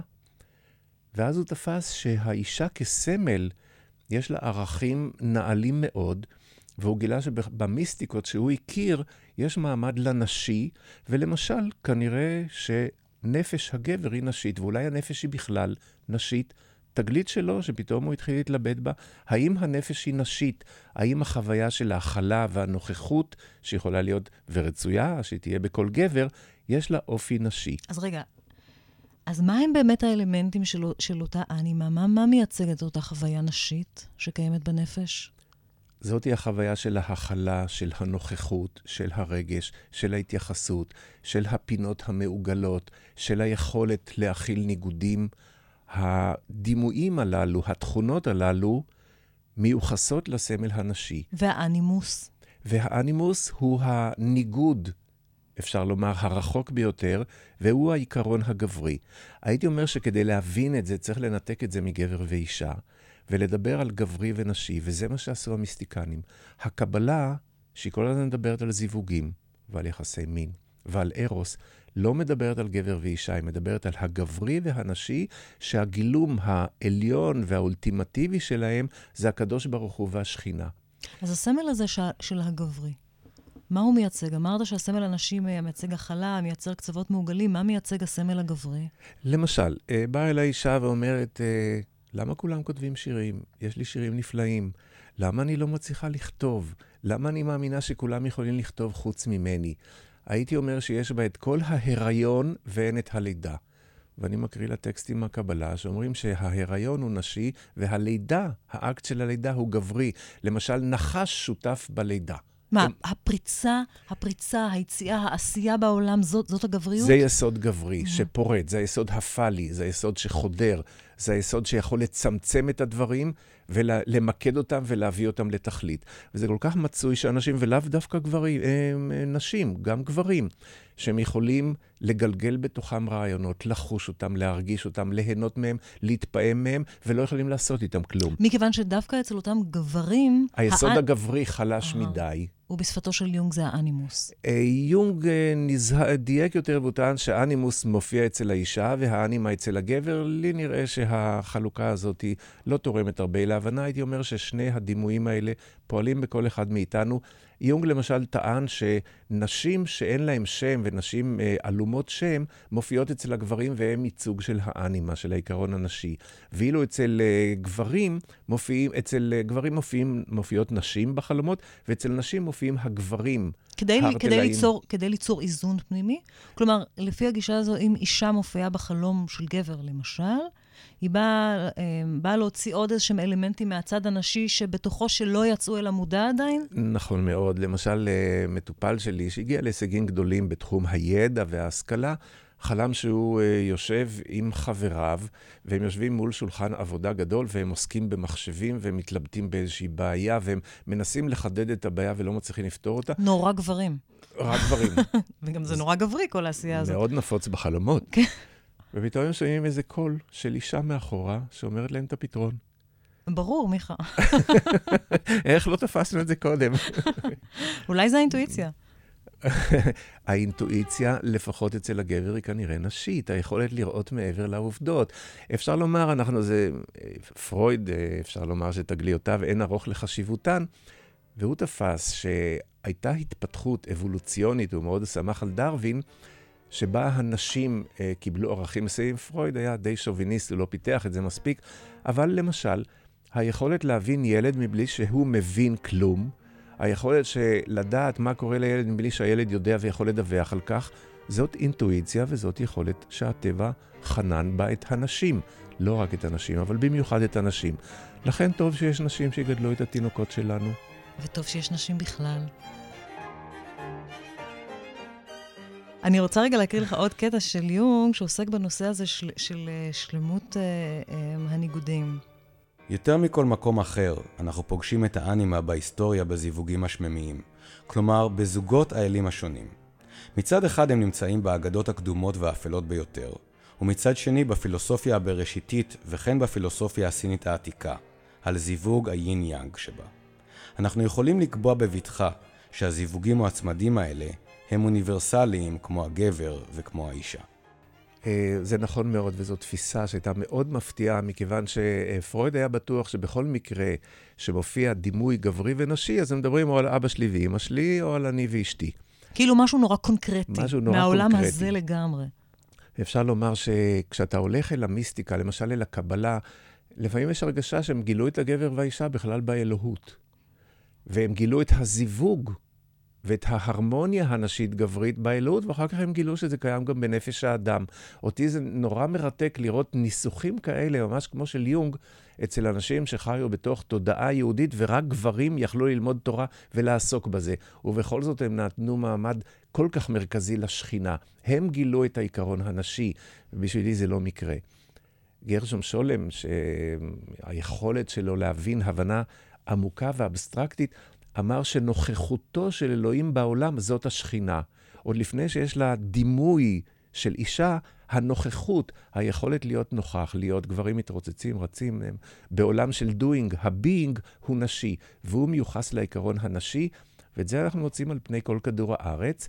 הנה, הוא דיבר על האינג והיאנג הסינים, שהם מאוד דומים לאנימה והאנימוס שלו. בהחלט, ואחד הדברים היפים שנותנים טעם לפנות דווקא לסין, ששם אין ויאנג זה לא גברי נשי.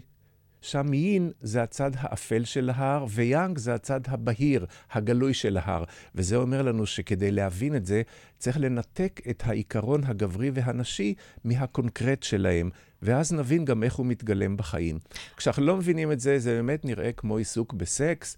למשל, גרשום שולם, אה, שנמנע מללכת עד עומק הדברים הפסיכולוגיים, הכיר בערך של זה של הופעת הגברי והנשי, ובמקביל לו, ישעיהו ליבוביץ' אמר שהקבלה היא פורנוגרפיה תיאולוגית. ישעיהו ליבוביץ', הרציונליסט הדגול, צריך לומר. הרמב"מיסט. הרמב"מיסט, בדיוק. היום זה גם מאוד מודרני. זאת אומרת, גם לעסוק באין ויאנג, גם לעסוק בגברים נשים, ובנשים גבריות, ובנשים שכדי להיות קרייריסטיות הן מאוד uh, גבריות. היום הכל הולך, כל הדברים האלה צפו ועלו מעל פני השטח. אה, בהחלט, הייתי אומר שיש כאן שתי תרומות uh, מכריעות, אחת של יונג, בלי שום ספק, והשנייה זה של התנועות הרוחניות של ה-New Age, של התנועות שהדגישו את המודעות, והמודעות לא במובן של גילוי הנסתר, אלא במובן של פריצת דרך. אל הנסתר. והיום אנחנו יודעים שצריך הרבה כוחות כדי לבכות בהלוויה, גם כשאתה צנחן. אז אם, אה, לפי הגישה הפסיכולוגית הזו, אנחנו הופכים להיות מאוזנים יותר ככל שהגברי והנשי בתוכנו מאוזנים? כלומר, אדם שהנשי, הצד הנשי שלו חזק הרבה יותר מהצד הגברי, או, או במודעות הרבה יותר מהצד הגברי, יהיה בו משהו לא מאוזן? כן, אפשר לומר שכל חד צדדיות, יש בה חוסר איזון וגם הפרה. מאוד מעניין שהסמל הזה של הזיווג הוא גם הסמל של היצירה. בקבלה, ובמיוחד למשל... טוב, ככה נוצרים ילדים, לא? נכון, ילדים הם רק דוגמה. הם איור לתגלית הזאת שהגברי והנשי בפעולתם ההרמונית הם כוח היצירה. בקבלה הם פשוט מציירים את זה. את הגברי ואת הנשי ואת המשגל ואת התינוק שנולד מהם. ולכן באמת לראות את הפרת האיזון כהבעיה, זה דבר שיש לו היסטוריה ארוכה, שמתחילה מהיפוקרטס בתחום הרפואה, והייתי אומר שתקופתנו מבורכת בזה, שבה נפתח פתח לקבל את האמת העמוקה הזאת. ואת אותה אחדות ניגודים, שבה הכל אה, לגיטימי. אה, אי אפשר להגיד שהכל לגיטימי, אבל אחדות הניגודים, או הקשר, או המגמה של האחדות, היא ההרמוניה. אפשר לומר שהרמוניה, גם בציור, גם במוזיקה, זה לא פשרה בין הניגודים, זה אדרבה. לכן זאת גאוניות לכתוב יצירה הרמונית, שגם מחדדת את הצלילים האינדיבידואליים וגם יוצרת קומפוזיציה, הרמוניה ביניהם. מהו התת-מודע הקולקטיבי? התת-מודע הקולקטיבי זה מושג שטבע יונג ועורר מחלוקת רבה וביקורת רבה ועד ימינו אלה. והטענה של יונג הייתה שישנם דברים שמוטבעים בנפש האדם, במיוחד תבניות בסיסיות שלהן הוא קרא ארכיטיפים, והתבניות האלה פועלות בנפש והן מפתח להבנת הנפש. והם קיימים אצל כולם? התבניות האלה קיימות אצל כולם? אה, קודם כל אפשר לומר שהן קיימות, וכל אחד לוקח בהן חלק, הן פועלות בכולנו. אה, למשל? אה, למשל, אני אתן דוגמה, נניח שבא אליי מישהו ומסביר לי מדוע הוא כל כך מאוכזב מאשתו. מכיוון שהיא שתלטנית, מכיוון שהיא לא רגישה והיא לא מבינה אותו. והנה, יש לו חבר שכתב ספר, והחבר שלי הוא לא גאון, אבל תראה, אשתו תומכת בו, אשתי לא תומכת בי, ואני לא צריך שימשיך את התיאור, אני יכול בעצמי להמשיך את התיאור. הוא לא מתאר את אשתו. אינני חושב לרגע שהוא תיאר את אשתו, הוא תיאר את הארכיטיפ הנשי. הוא תיאר תבנית שמוכרת לי, שתוארה בעולם העילות, שתוארה גם על ידי המיסטיקנים, יש אספקטים כאלה למשל גם לשכינה, ואנחנו מגלים שאכן ישנן תבניות בסיסיות שנפש האדם ניזונה מהם ולוקחת בהן חלק. ובחלומות עמוקים מאוד, שבהם מופיעים סמלים שאנחנו לא מכירים מחיי היום-יום שלנו. למשל, אה, סמלים שמופיעים בהם חיות, למשל. או כל מיני יצורים כמו אה, גמדים, או פיות, או דרקונים, או דינוזאורים, לא משהו שראינו ביום-יום, לא משהו שאפשר להבין מהיכן הוא הגיע לחלום שלנו, לא החבר שלנו, השכן שלנו, הבוס שלנו בעבודה. אלה סמלים שמופיעים מתוך התת-מודע הקולקטיבי, מתוך הארכיטיפים העמוקים האלה? כן, כש, כשיונג ניסח את התיאוריה הזאת שאת תיארת עכשיו בראשית המאה ה-20, זה עורר התנגדות רבה, מכיוון שנגד את הרוח של חירות הבחירה של האדם. מה, בי ישנן תבניות שאני בסך הכל מגשים אותן? כן, יונג חשב שיש בנו ידע שהוא קודם לידיעה שלנו. וזה נוגע לחלום שדיברנו עליו לפני כמה תוכניות, החלום שבו הוא מגיע למערה פרה-היסטורית. פרה-היסטורית זה תבניות שקיימות בי, שקודמות להיסטוריה שלי, לביוגרפיה שלי. ועכשיו מתברר, כשאנחנו חוקרים את המיסטיקה, שאכן מיסטיקנים דיברו על החוויה הזאת מימים ימימה, שאכן פועלים בנו דברים שהם מעבר לידיעה שלנו. משהו מעבר כמו... לרכש שלנו. והם שייכים לכולנו. כלומר, הם, הם משהו שמאחד את כולנו, כמו למשל בביולוגיה הגופנית שלנו, ה-DNA למשל? אה, הייתי אומר שזה ה-DNA של הנפש, ויונג אפילו ניסח את זה כאינסטינקטים של הנפש. למשל, אה, אנחנו מאוד רוצים לדעת מדוע גבר ואישה רבים ולא מבינים אחד את השני. בעצם אפשר לומר שהחידה הגדולה זה איך זה שגבר בכל זאת יכול להבין אישה. הרי זה שני עולמות כל כך שונים. אם הוא בכלל מבין אותה, מיכה. הפלא הגדול שיש דבר כזה, ולפלא הזה אפשר לקרוא ארכיטיפ, אפשר לקרוא לו תבניות שמוטבעות בנו. כלומר, מה שאתה אומר שלאותו גבר יש איזשהו ארכיטיפ נשי שהוא פנימי שלו, ומתוך ההבנה הפנימית שלו הוא מצליח להבין את האישה למרות הכל. נכון מאוד. Uh, אפלטון אמר שהדומה מכיר את הדומה, והיה קשה מאוד להבין את זה, מכיוון ששני ניגודים יכולים, uh, אני מאוד אקסטרוורט ומוכן להופיע בתוכנית רדיו, ואשתי מאוד אינטרוברטית ולא תצליחי לגרור אותה לכאן, ויש בינינו, uh, אני מגלה לך סוד, קשר טוב מאוד. הניגודים יכולים להיות משלימים זה לזה, אבל יש עומק גדול במה שאפלטון אמר, גבר לא יוכל להכיר אישה אם אין בו אלמנט נשי בתוכו, שהוא הדרך שלו להכיר את מה שבעצם איננו מוכר לו. עכשיו, זה נראה כל כך ארטילאי וכל כך לא מובן. כשאנחנו הולכים לעולם של המיסטיקה, אנחנו מגלים שזה נראה להם מתקבל על הדעת בהחלט. אני מוצא את זה בקבלה, למשל, לגלות שישנה נשיות, נשיות בגבר, זה התנ"ך לא היה מספר לנו. אבל בקבלה, למשל, ישנה פרשה, פרשת אחרי מות, ששם מתים בניו של אהרון, והקבלה נותנת לזה פירוש, והפירוש הוא שהם לא היו מאוזנים מבחינת הגברי והנשי. זאת חידה גדולה, מדוע אה, נדב ואביהו מתו? הם הקריבו אש זרה אשר לא ציווה אותם, ואף אחד לא מבין מה זה אש זרה ומה זה ציווה ולא ציווה. ובהמשך, יש הוראות לאהרון איך לנהוג. והם משתמשים בפסוק תנ"כי, לא בכל עת יבוא אהרון אל הקודש. כך כתוב, והם אומרים, כן, זה סקס, זה משגל, הקודש, קודש הקודשים, זה הרחם הנשי. והוא, הגבר, לא יכול להיכנס לרחם הנשי בכל עת.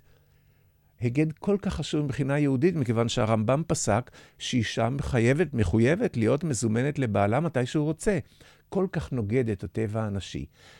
זאת אומרת, הקבלה אומרת לאהרון, לא בכל עת יבוא אהרון אל הקודש. צריכה להיות רגישות אל הקודש. הקודש הוא נשי, שם. אבל איך אהרון ידע מתי לבוא אל הקודש? אז אומרים, תקראו את המשך הפסוק, כי אם בזאת יבוא אהרון אל הקודש, בפער, לא חשוב ההמשך, הם חתכו את הפסוק, בזאת. זאת זה הנשי, זה האנימה, זה השכינה. וכשהוא יתחבר אל הזאת שבו, הוא ימצא את הדרך להגיע אל הנשי. תשמע, זה מאוד uh, um, um, מתחבר לנושא של, של זוגיות. של חיפוש בן זוג. כל כך הרבה אנשים הם נעים בתוך המעגלים האלה של חיפוש בן זוג, והם לא מצליחים, ולא מצליחים למצוא, והם תולים את זה בהרבה מאוד גורמים חיצוניים. למה אני לא מצליח למצוא בן זוג? למה אני לא מצליח? למה כל מערכות היחסים שלי נכשלות? אדם שהצדדים שלו לא מאוזנים, או למשל גבר שהצד הנשי מאוד מאוד מאוד מודחק, אני לא הייתי אומרת חלש, מכיוון שהכל נמצא אצל כולם, נכון? אבל מאוד מודחק בתת-מודע שלו. לאדם כזה יהיה יותר קשה להתחבר לנשים? טוב, את אמרת טוב מאוד, את בעצם אמרת משפט שהוא מבחינה לוגית לא כל כך עומד. טוב, אמרת, כי אני אישה. אבל הוא עומד טוב מאוד. באינטואיציה נשית אמרת בחירת אישה, ואחר כך לא המשכת, הוא ידע לבחור, אלא המשכת לחיות עם אישה. ואכן הייתי אומר שהמעבר הזה הוא מאוד חשוב. אם אני מדבר על בעיות בזוגיות, אנשים מאוד מייחסים את זה לבחירה הלא מוצלחת. ואני חושב שבדרך כלל זאת לא השאלה. כשגבר מאוד מתלבט באיזה אישה לבחור, כשתרד לעומק, תראה שכל האנשים בשבילו הם אותו דבר. אבל כשגבר באמת יתחבר לצד הנשי שבו, אז הערך העליון של הבחירה יאבד את ערכו. החידה הגדולה היא באמת איך לחיות עם אישה. ואז הבחירה גם תהיה יותר טובה וגם תהיה פחות עניין קריטי. גברים בימינו כל הזמן עוסקים בבחירת האישה. מרגע, נולד, מרגע שהוא נולד ועד רגע שהוא עומד, הוא כל הזמן בוחר את אשתו, את אשתו שהייתה צריכה להיות. באמת החידה הגדולה היא לגלות את האיכויות שמאפשרות לנו לחיות עם הזולת, וזה גילוי הדימויים הפנימיים שקשורים בדמות האישה, למשל אצל הגבר. מיכה, בפרק הבא אנחנו נדבר על, אה, על דת ועל אמונה. שהם לאו דווקא אותו דבר, נכון? וואלה. להתראות ליאת. רבות הדרכים עם ליאת רגב. והפעם, מיכה אנקורי מדבר על קרל יונג.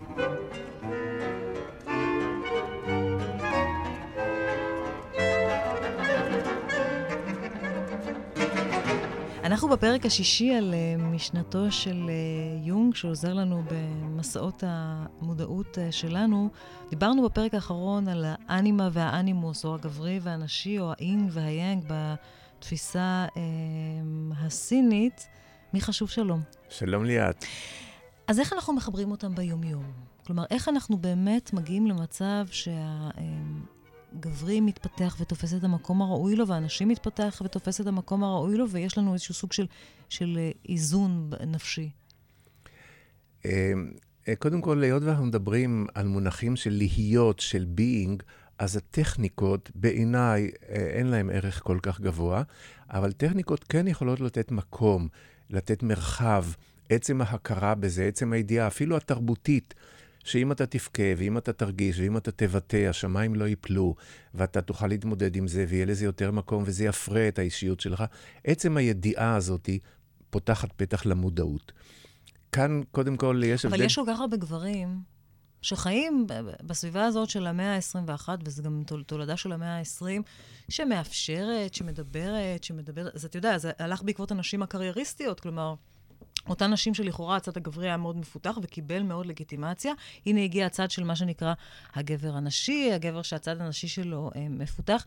מדברים על זה המון, אבל יש איזשהו מחסום אה, פסיכולוגי שהוא מעבר להבנה הרציונלית, שאותו צריך לפרוץ. אמ, קודם כל, אה, העובדות האלה הן נכונות, וכל אה, אשליה שהדרך הזאת של התקרבות אל ההרמוניה היא דרך שאפשר לנסח לה אמ, סדרה של פרקים, ואפשר להגיע אליה על פי החלטה, ודאי שתהיה דרך מאכזבת.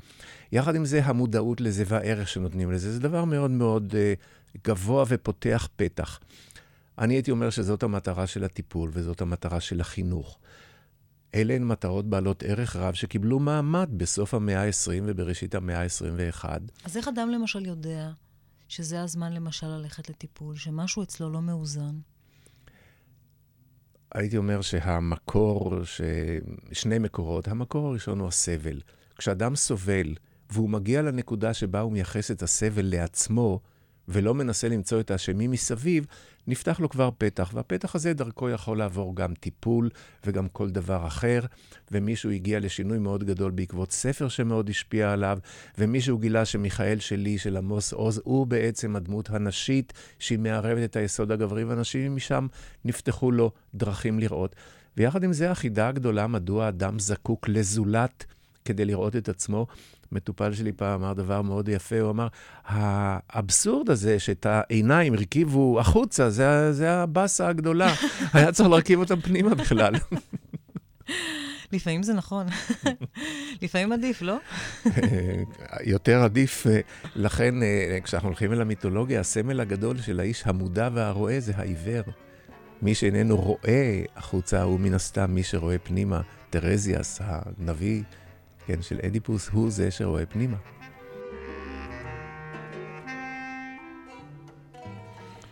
יונג, לא סתם יונג קרוב ליוצרים, נכון? לא סתם הוא קרוב לאומנות וליצירות אומנות, וגם הרבה מאוד מטפלים באומנות שעוסקים בריפוי במוסיקה, או באומנויות, או ריפוי בתנועה, הרבה מאוד מהם קרובים לגישה היונגיאנית. זה מאוד נכון, אפשר לומר שזאת התרומה הראשונה של יונג. הדבר המובן מאליו שטיפול בילדים הוא דרך משחק, זאת הייתה תגלית של יונג.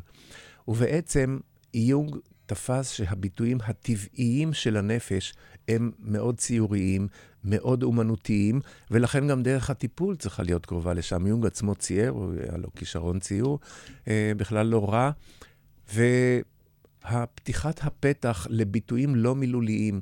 למשל, אחד מהדברים שאותי מאוד מעניינים, התקשורת שלנו היא בדרך כלל מילולית. אנחנו מדברים ואנחנו חושבים שאנחנו יכולים להגיד את הכל במילים. המיסטיקה ידעה שהמילה עצמה היא מוגבלת.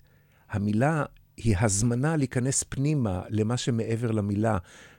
מאוד יפה בעיניי, למשל בקבלה, שכל התנ"ך כולו וכל העולם היהודי הוא עולם של טקסטים. המולדת של היהודים שהלכו לגלות היה הטקסט הכתוב, ספר התלמוד, והמקובלים תפסו שצריך לחדור אל מעבר למילה. אומרים, טוב, זה הרי כתוב כמובן בתנ"ך. נוח בוא אל התיבה, תיבה זה מילה. ובצוהר תעשה לתיבה. מצווה שאלוהים מצווה את נוח. צריך לפתוח את המילה לאופקים אחרים ולכלי מבע אחרים. ומה, למשל מי שהולך לטיפול באמנות, ופתאום מגלה את עצמו מצייר, או רוקד ומבטא את עצמו, אלו אותם הם, אלמנטים שנמצאים מתחת למילים, שפתאום יש לנו כלי ביטוי להוציא אותם החוצה? אה, קודם כל כן, התשובה היא כן, ועצם העובדה שאדם מצייר ורושם ומצייר את חלומותיו, ויחד עם זה, ברוח הדברים שאמרת בתוכנית הקודמת, תמיד יש הזמנה להשלמה, וההבנה והידיעה והתמלול של התגליות יש לה ערך רב מאוד. כשאתה אני... אומר תמלול של התגליות, אתה אומר לכתוב, ולכתוב חלומות, לכתוב ולכתוב ולכתוב טקסטים. לכתוב חלומות, ולדבר עליהם ולנסח, וגם להבין הבנה הגיונית, רציונלית. האינטרפרטציה הפסיכואנליטית היא דבר בעל ערך מאוד גבוה. אז היית מציע לאנשים לכתוב את החלומות שלהם? קודם כל התשובה היא כן. לבטא ולהתחבר אל החוויה דרך הכתיבה ודרך הציור, זה דבר בעל ערך רב. יחד עם זה חשוב מאוד לדעת שזה לא פטנט, כמו שאין שום פטנטים. בן אדם יכול לכתוב את כל חוויותיו, ויכול לצייר את הציורים הנפלאים ביותר, ובבוקר לצייר שדה חמניות עם שמש נהדרת, ובערב להתאבד כמו ואן גוך. אני רוצה רגע להקריא לך אה, דברים שאומר יונג על אמונה. בין החולים שלי בתקופה של יותר מ-35 שנים, לא היה אף לא אחד שבעייתו לא כללה את אובדן האמונה, ושנפשו לא חיפשה אחר אמונה דתית. מותר לומר שכל אחד מהם איבד את אשר נותנות הדתות שבכל דור למאמיניהן, ואף לא אחד מהם לא נרפא לחלוטין, אלא אם כן חזרה אליו אמונתו. אבל הוא לא היה אדם דתי. אה, הייתי אומר שהוא פרץ את אה, גדרות הדת כדי להגיע אל האמונה. חווייתו הייתה שהאמונה היא מעבר לדת. וזו תרומה מאוד גדולה של יונג. אה, יש כאלה אפילו שטוענים שיונג הציע דת חדשה, שמאז יונג התפיסה הדתית השתנתה. וזה נכון, והדבר היפה שאין שום דת כזאת שעל שם יונג, אבל יונג הפקיע את האמונה מהדתיים. ואמר, האמונה מוטבעת בטבע העולם ובטבע האדם. אז מה, היא לא... וזו לא אמונה שקשורה בהכרח למצוות ולמנהגים ולמסורת, זה משהו הרבה יותר בסיסי ואוניברסלי. בהחלט. ולכן גם בימינו, בעקבות יונג וחוקרים אחרים, אנחנו מדברים על התופעה הדתית, לא על דתות, מה שהיה ברור פעם שיש כל מיני דתות, אלא המחקר האנתרופולוגי גם אומר, יש דבר כזה, התופעה הדתית שמתפרטת ומתגלה בתרבויות השונות, בסמלים הפרטיים של כל תרבות. וזה אומר לנו שיש משהו אוניברסלי, שיונג ייחס אותו לטבע האדם, לנפש האדם, שהוא בעצם מפיק את הדת ולא להפך. אז אנחנו מאמינים ואז אנחנו מאמינים באלוהים, או שאנחנו מאמינים בקול פנימי, או שאנחנו מאמינים בעצמנו, אם אנחנו מספיק אה, אה, חזקים ומאוזנים כדי אה, לעשות את זה. אבל מה קורה כשהאמונה מתערערת, והיא יכולה להתערער מאוד בקלות? אמ, קודם כל, אה, צריך להיזהר משימוש זול מדי במילה אמונה ובאמונה. אלוהים זה דבר מאוד רווח בימינו. אבל אם תיקח 100 אה, איש, והם יגידו לך שהם מאמינים באלוהים, וכשאתה תנסה לבדוק מה זה אלוהים שמאמינים בו, אתה לא תתפלא, הם מאמינים בו כי הם המציאו אותו, והם המציאו אותו לנוחיותם. והאל הזה עתיד לאכזב. מי שהאמונה באלוהים כרוכה אצלו באמונה באיזה סדר טוב ונוח ונעים, כמובן שיתאכזב, כי זה לא סדרו של עולם. אלא? זה האינטרסים הפרטיים שלי שהפיקו אמונה באלוהים.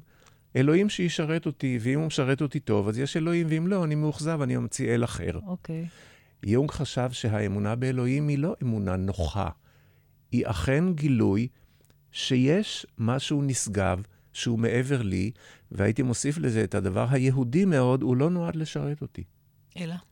הוא קיים מטבע הדברים. ואני צריך להקשיב לו. ישעיהו ליבוביץ'. שזה קשור לעצמי, לסלף, לאלוהים הפנימי. בהחלט. זה זה שמעמיד אותי מול עצמי בחלום ומדביק אותי אל הקיר, ומראה לי איך אני מתנהג, דבר שבלי החלום לא הייתי יודע. זה מה שמוריד אותי מהעצים הגבוהים שטיפסתי עליהם, ומראה לי שכשאתה יושב עם האף בעננים, אז התחת במים. ומן הצד השני, לולא האמונה באותו אל פנימי, אני מאבד את האמונה בעצמי. זאת, זה... ובקול הפנימי שלי, ובאינטואיציה הפנימית שלי, וגם ביכולת שלי. זה, זה מאוד נכון. ואחד מהתורמים הגדולים הוא היה ידיד של יונג, ויליאם ג'יימס, פילוסוף אמריקאי שיש טוענים בו שהוא גם היחיד האמריקאי שתרם משהו לפילוסופיה. ויליאם ג'יימס כתב ספר, החוויה הדתית לסוגיה. ובספר הזה הוא מביא דוגמאות רבות מאוד של אנשים שהגיעו לחוויה של אמונה. והוא הקפיד להביא דוגמאות שאינן קשורות בדת, למרות שהם כולם היו אנשים בגדר הדת. אבל וויליאם ג'יימס אמר שהאמונה מוטבעת בטבע האדם, ועיבוד האמונה זה התנתקות מטבע האדם וטבע העולם. וויליאם ג'יימס, הכותרת המשנה לספר שלו, זה מחקר בנפש האדם. כשאנחנו הולכים לטיפול uh, יונגיאני, וכשאנחנו כותבים את החלומות שלנו ומאבדים אותם במהלך טיפול, לא מספיק רק לכתוב אותם, אמרת. וכשאנחנו הולכים לטיפול באמנויות, למשל, ומציירים, ורוקדים, ומנגנים, ועושים תרפיה באמצעות, אה, ביבליותרפיה, שזה תרפיה באמצעות אה, אה, סיפורים, איך זה עוזר לנו להגיע אל אותו עצמי? איך זה עוזר לנו להגיע אל הקול הפנימי, אל העצמי הזה שבתוכנו? אפשר לומר ש... אה, אני אביא דוגמה לגמרי אחרת. אה, גרשום שולם מאוד התעניין מדוע המקובלים התעניינו בבריאת העולם. באופן אובססיבי, ספר הזוהר חוזר שוב ושוב לבריאת העולם. והטענה של גרשום שולם הייתה שהחוויה שלהם הייתה שאם הם יגלו איך הדברים נבעו ממקורם, זה יראה להם את הדרך לחזור ולהתחבר למקור. יונג גילה שהדרך היא האומנות והביטוי.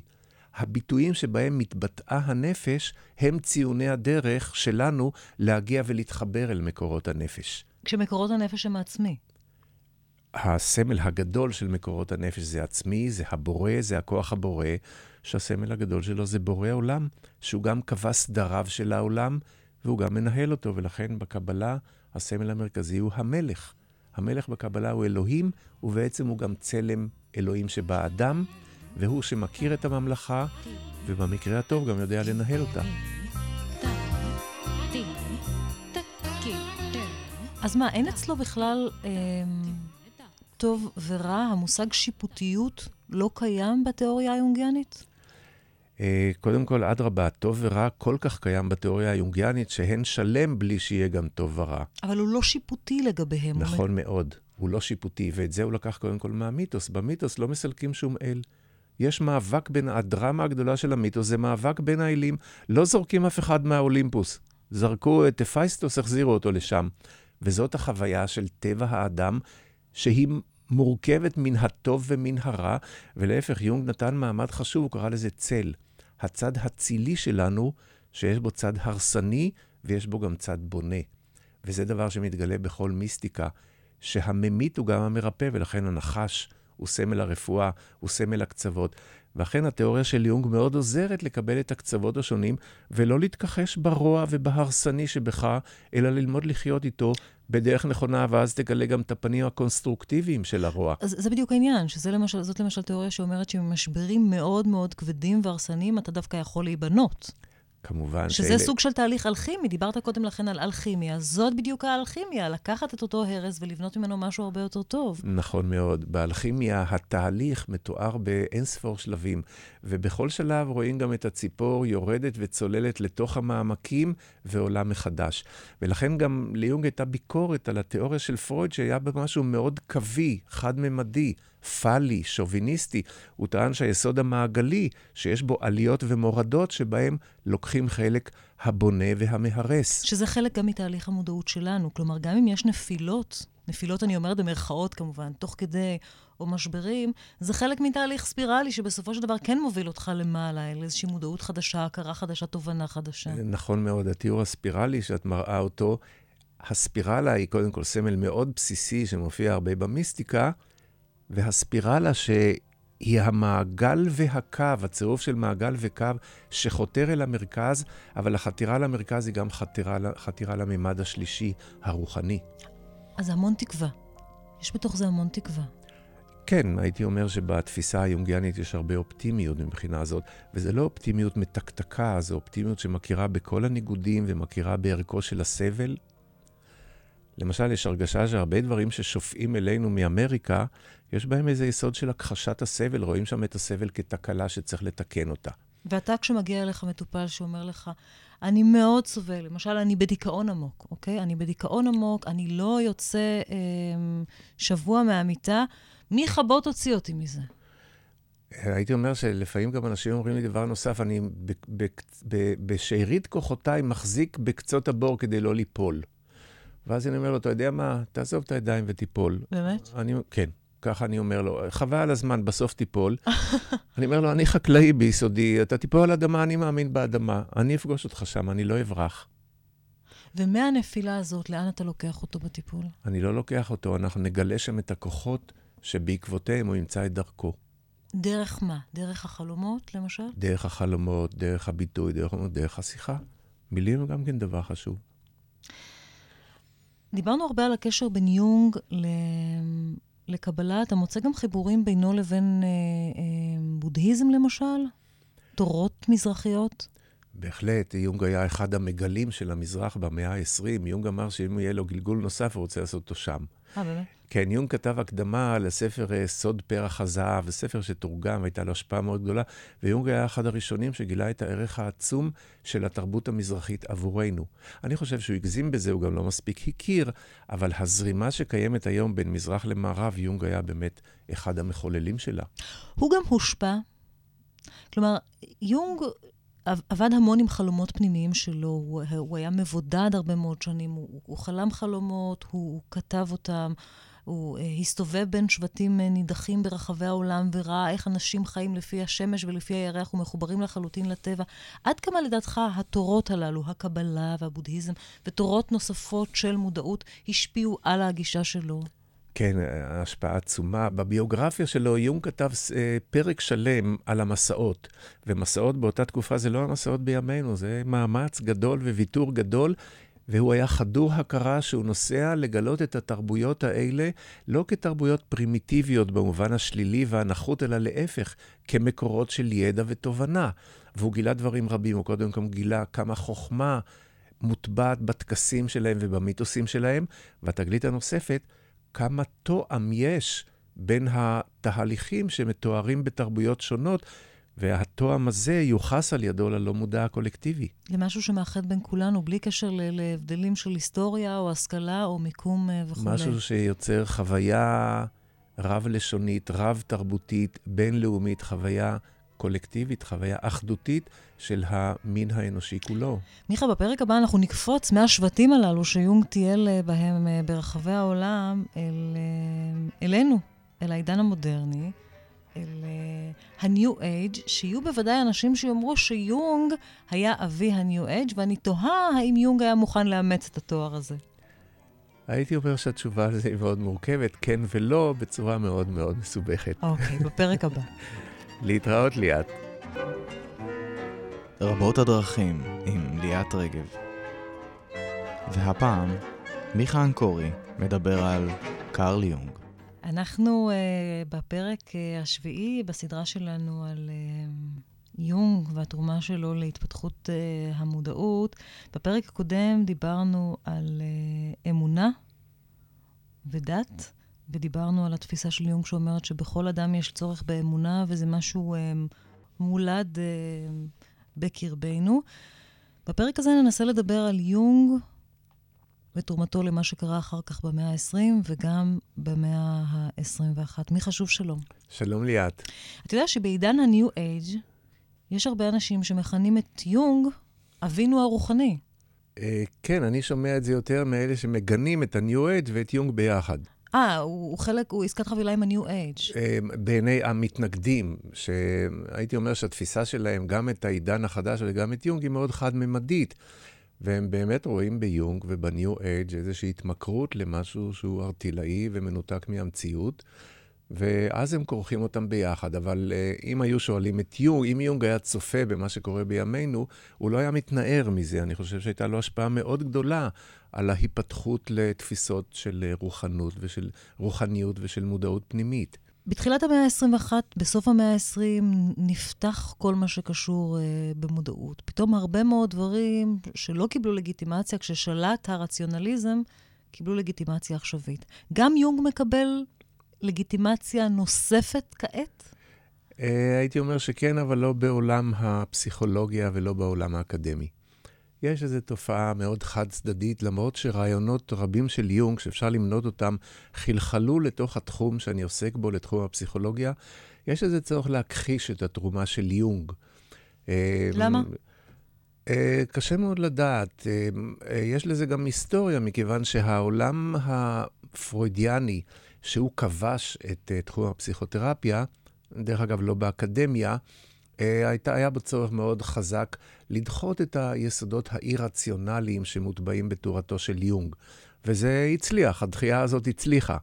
ויחד עם זה, אה, למשל, אה, פסיכואנליטיקן ישראלי, איש נהדר, פנחס נוי, אמר לי שבראשית הדרך יונג חשב שהחלום הוא סיפור, שאפשר לשאול מה אומר החלום. והוא אומר, העובדה הזאת חלחלה לכל תחום הפסיכותרפיה, והיום כל מי שעובד עם חלומות יגיד מה אומר החלום וייחס לחלום תבונה ואפילו חוכמה, יש איזה צורך לא לייחס את זה ליונג משום מה. הייתי אומר שזה לא הדבר המכריע והחשוב ביותר, החשוב הוא השיתוף והדיאלוג שנוצר בין הרעיונות, ובתוך זה יש באמת הפריה מאוד נרחבת מצד התפיסה של יונג. אבל אנחנו... היית, היית אומר שהאקדמיה עדיין אה, מתייחסת אל יונג בחשש מה, בזהירות מה, מכיוון שהוא מערער על הביטחון שיש בתפיסה הרציונלית המדעית? בהחלט. אנחנו נראה את זה, דרך אגב, לא רק בארץ, אבל יחד עם זה אפשר לראות כבר ניצנים של תפיסה אחרת, אפילו באקדמיה. אבל מאוד יכול להיות שתפיסות, אה, שחקר הנפש והבנת הנפש, אין מקומם באקדמיה דווקא. טוב, מכיוון שחוויה היא לא בהכרח תפיסה שאפשר... אה, למדוד אותה, לשקול בדיוק. אותה, למדוד סטיות תקן ולכתוב עליה מאמרים.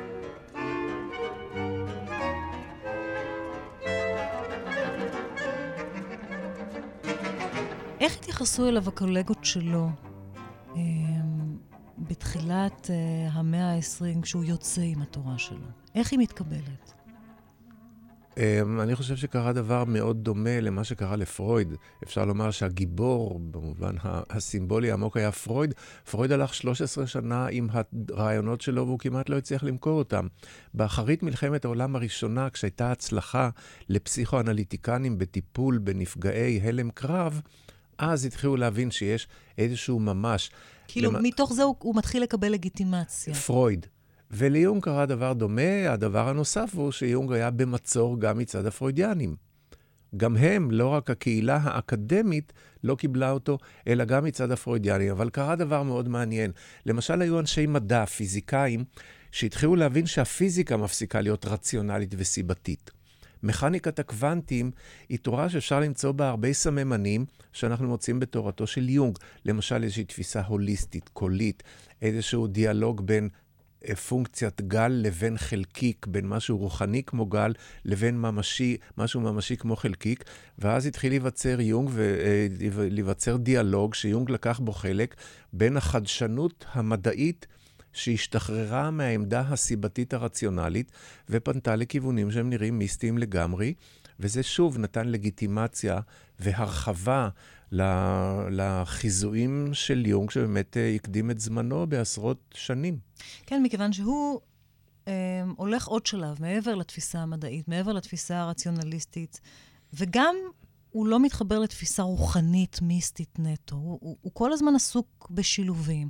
הוא מחבר בין מדע לדת, הוא מחבר בין רוח לחומר, הוא, מח, הוא מחבר בין אה, אה, רציונל לדברים שהם יותר, אה, איך נאמר, נשגבים מבינתנו.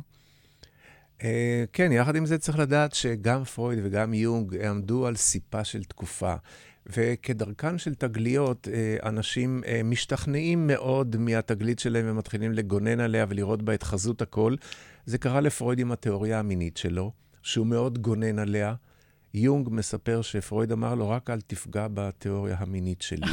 הוא ראה את זה כאחד מ... עד כאן. עד כאן. הוא ראה את זה כארון הקודש של התיאוריה שלו. ומצד שני, יונג מאוד פרח בעולמות הרוח. זה, אפשר להגיד, לא צריך לנקות אותו מזה, והוא הלך למקומות שאני למשל לא הייתי הולך אליהם. למשל? עד כדי התעסקות בגלגול נשמות, והאמונה שהרשרוש מאחורי הארון לא היה מקרי, ופרויד ישב איתו, הם שמעו רכשושים. רגע, רגע, הם, ספר. אם יונג יושב עם אה, פרויד ופתאום מופיעה אחרי ציפור ומקישה על אה, שמשת החלון, ויונג קושר את זה מיד למה שהוא אמר באותו רגע, וזה לא מקרה שבאה הציפור, אני לא רואה את המיסטיקה כמשהו שפונה לשם.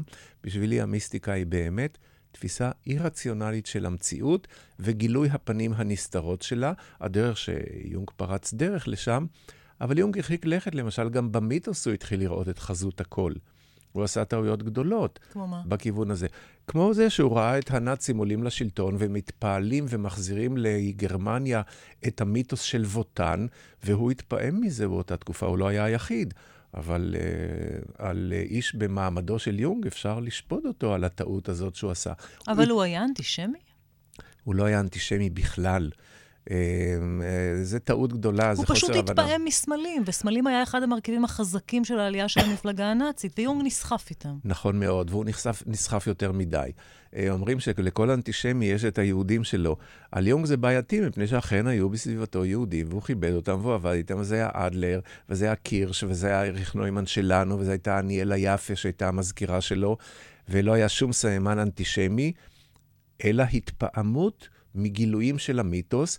והוא טעה בהערכת מה שקורה במפלגה הנאצית כמה שנים. הוא התפכח מזה לגמרי בשנת 38' וכתב מאמר חריף נגד, הוא כרך את כל הדיקטטורים בכריכה אחת, אבל שוב אפשר לראות איך תגליות גדולות גורמות למגלה להטות את התפיסה שלו ולהיסחף אחר תגליתו. הוא נסחף אחר הסמל.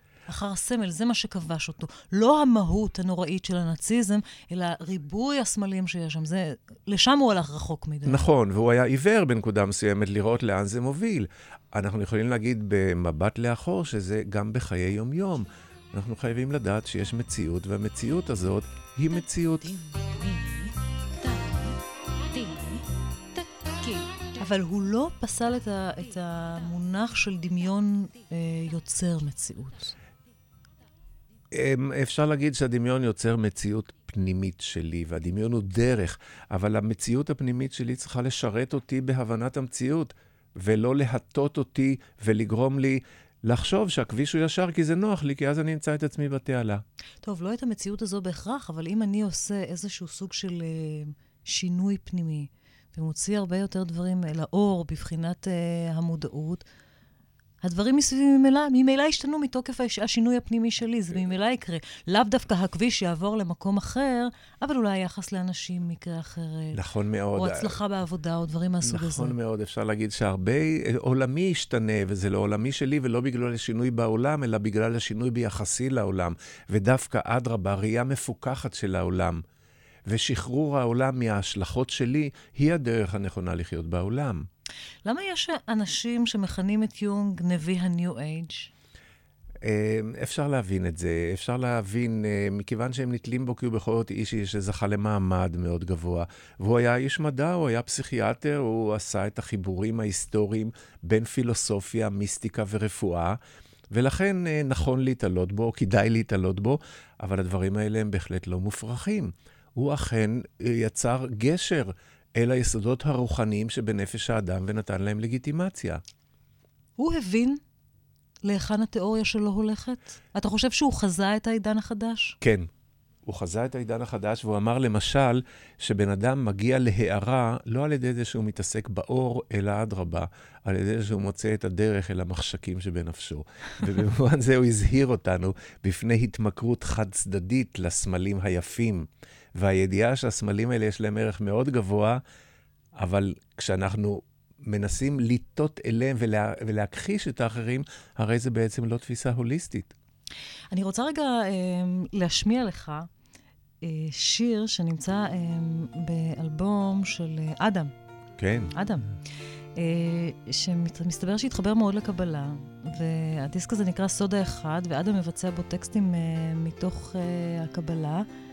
הוא מבצע טקסט בארמית, שמתאר את ההילולה של רבי שמעון בר יוחאי, שבעצם ההילולה השמחה של רבי שמעון בר יוחאי הוא אותו הרגע שבו הוא עולה השמיימה, שבו בעצם נשמתו יוצאת ממנו. אמר רבי אבא, לסיים בוצינה קדישה למימר חיים, עד אשתך חומיו, ואנה כתבנה, סברנה למכתב תפי ולה, שמנה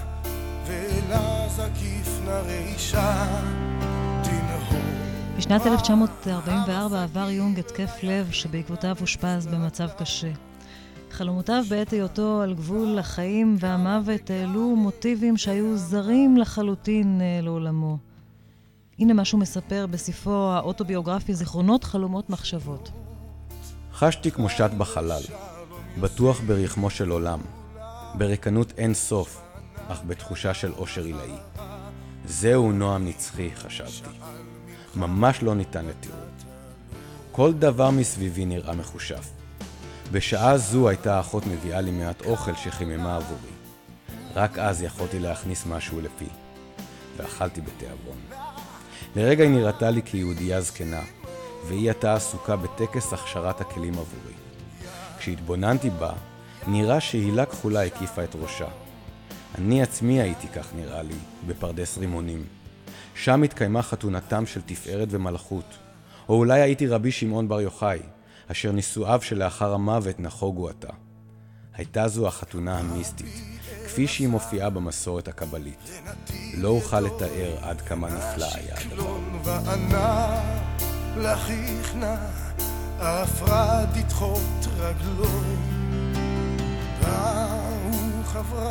מה קרה שם?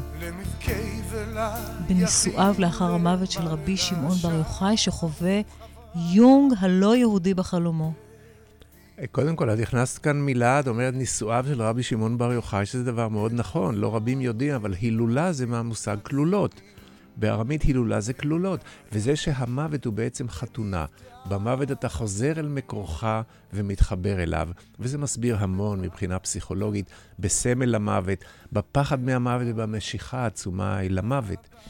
מאוד מעניין שיונג, שלא היה לו רקע יהודי ולא היה לו קשר ממשי ליהדות, היו תלמידים שלו, ביניהם היה זיגי הורוביץ שגם הכיר את עולם הקבלה, אבל יונג חולם חלום שבו ישנו ידע קבלי שקשה מאוד לדעת מאיפה היה בידו.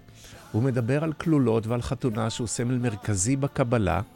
חתונה של תפארת ומלכות, תפארת זה העיקרון הגברי ומלכות זה העיקרון הנשי.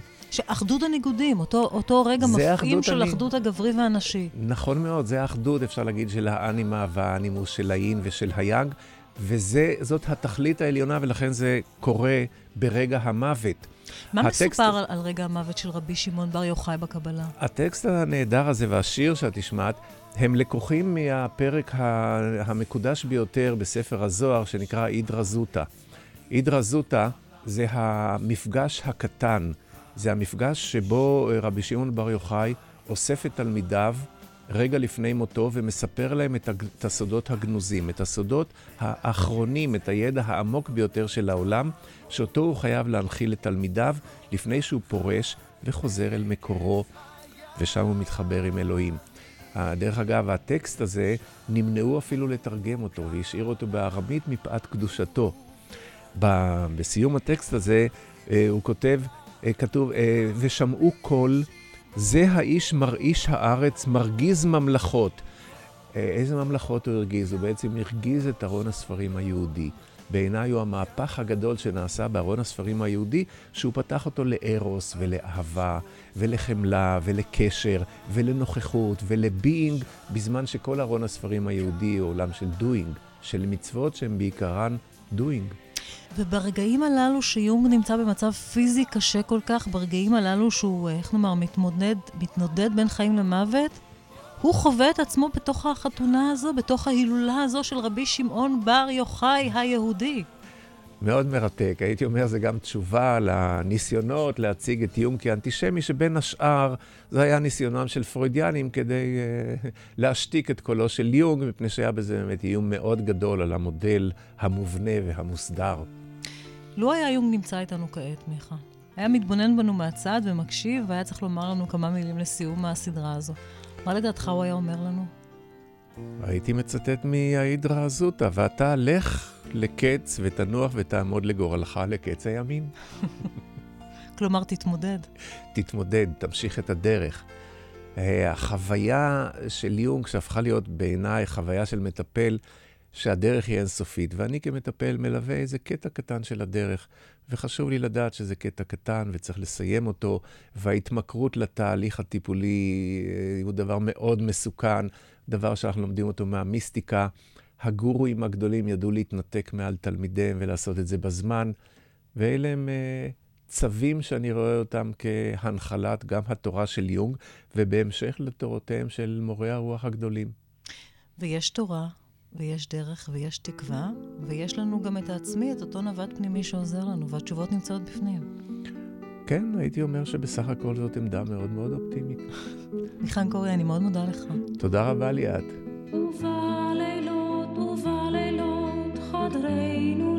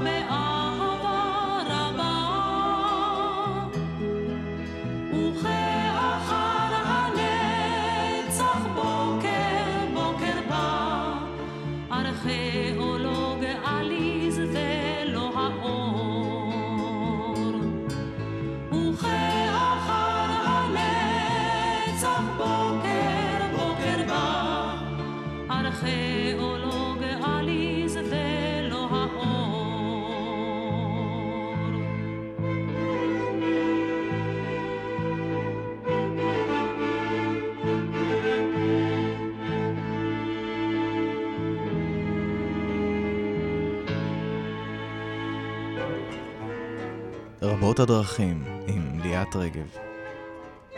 והפעם, מיכה אנקורי מדבר על קרל יונג.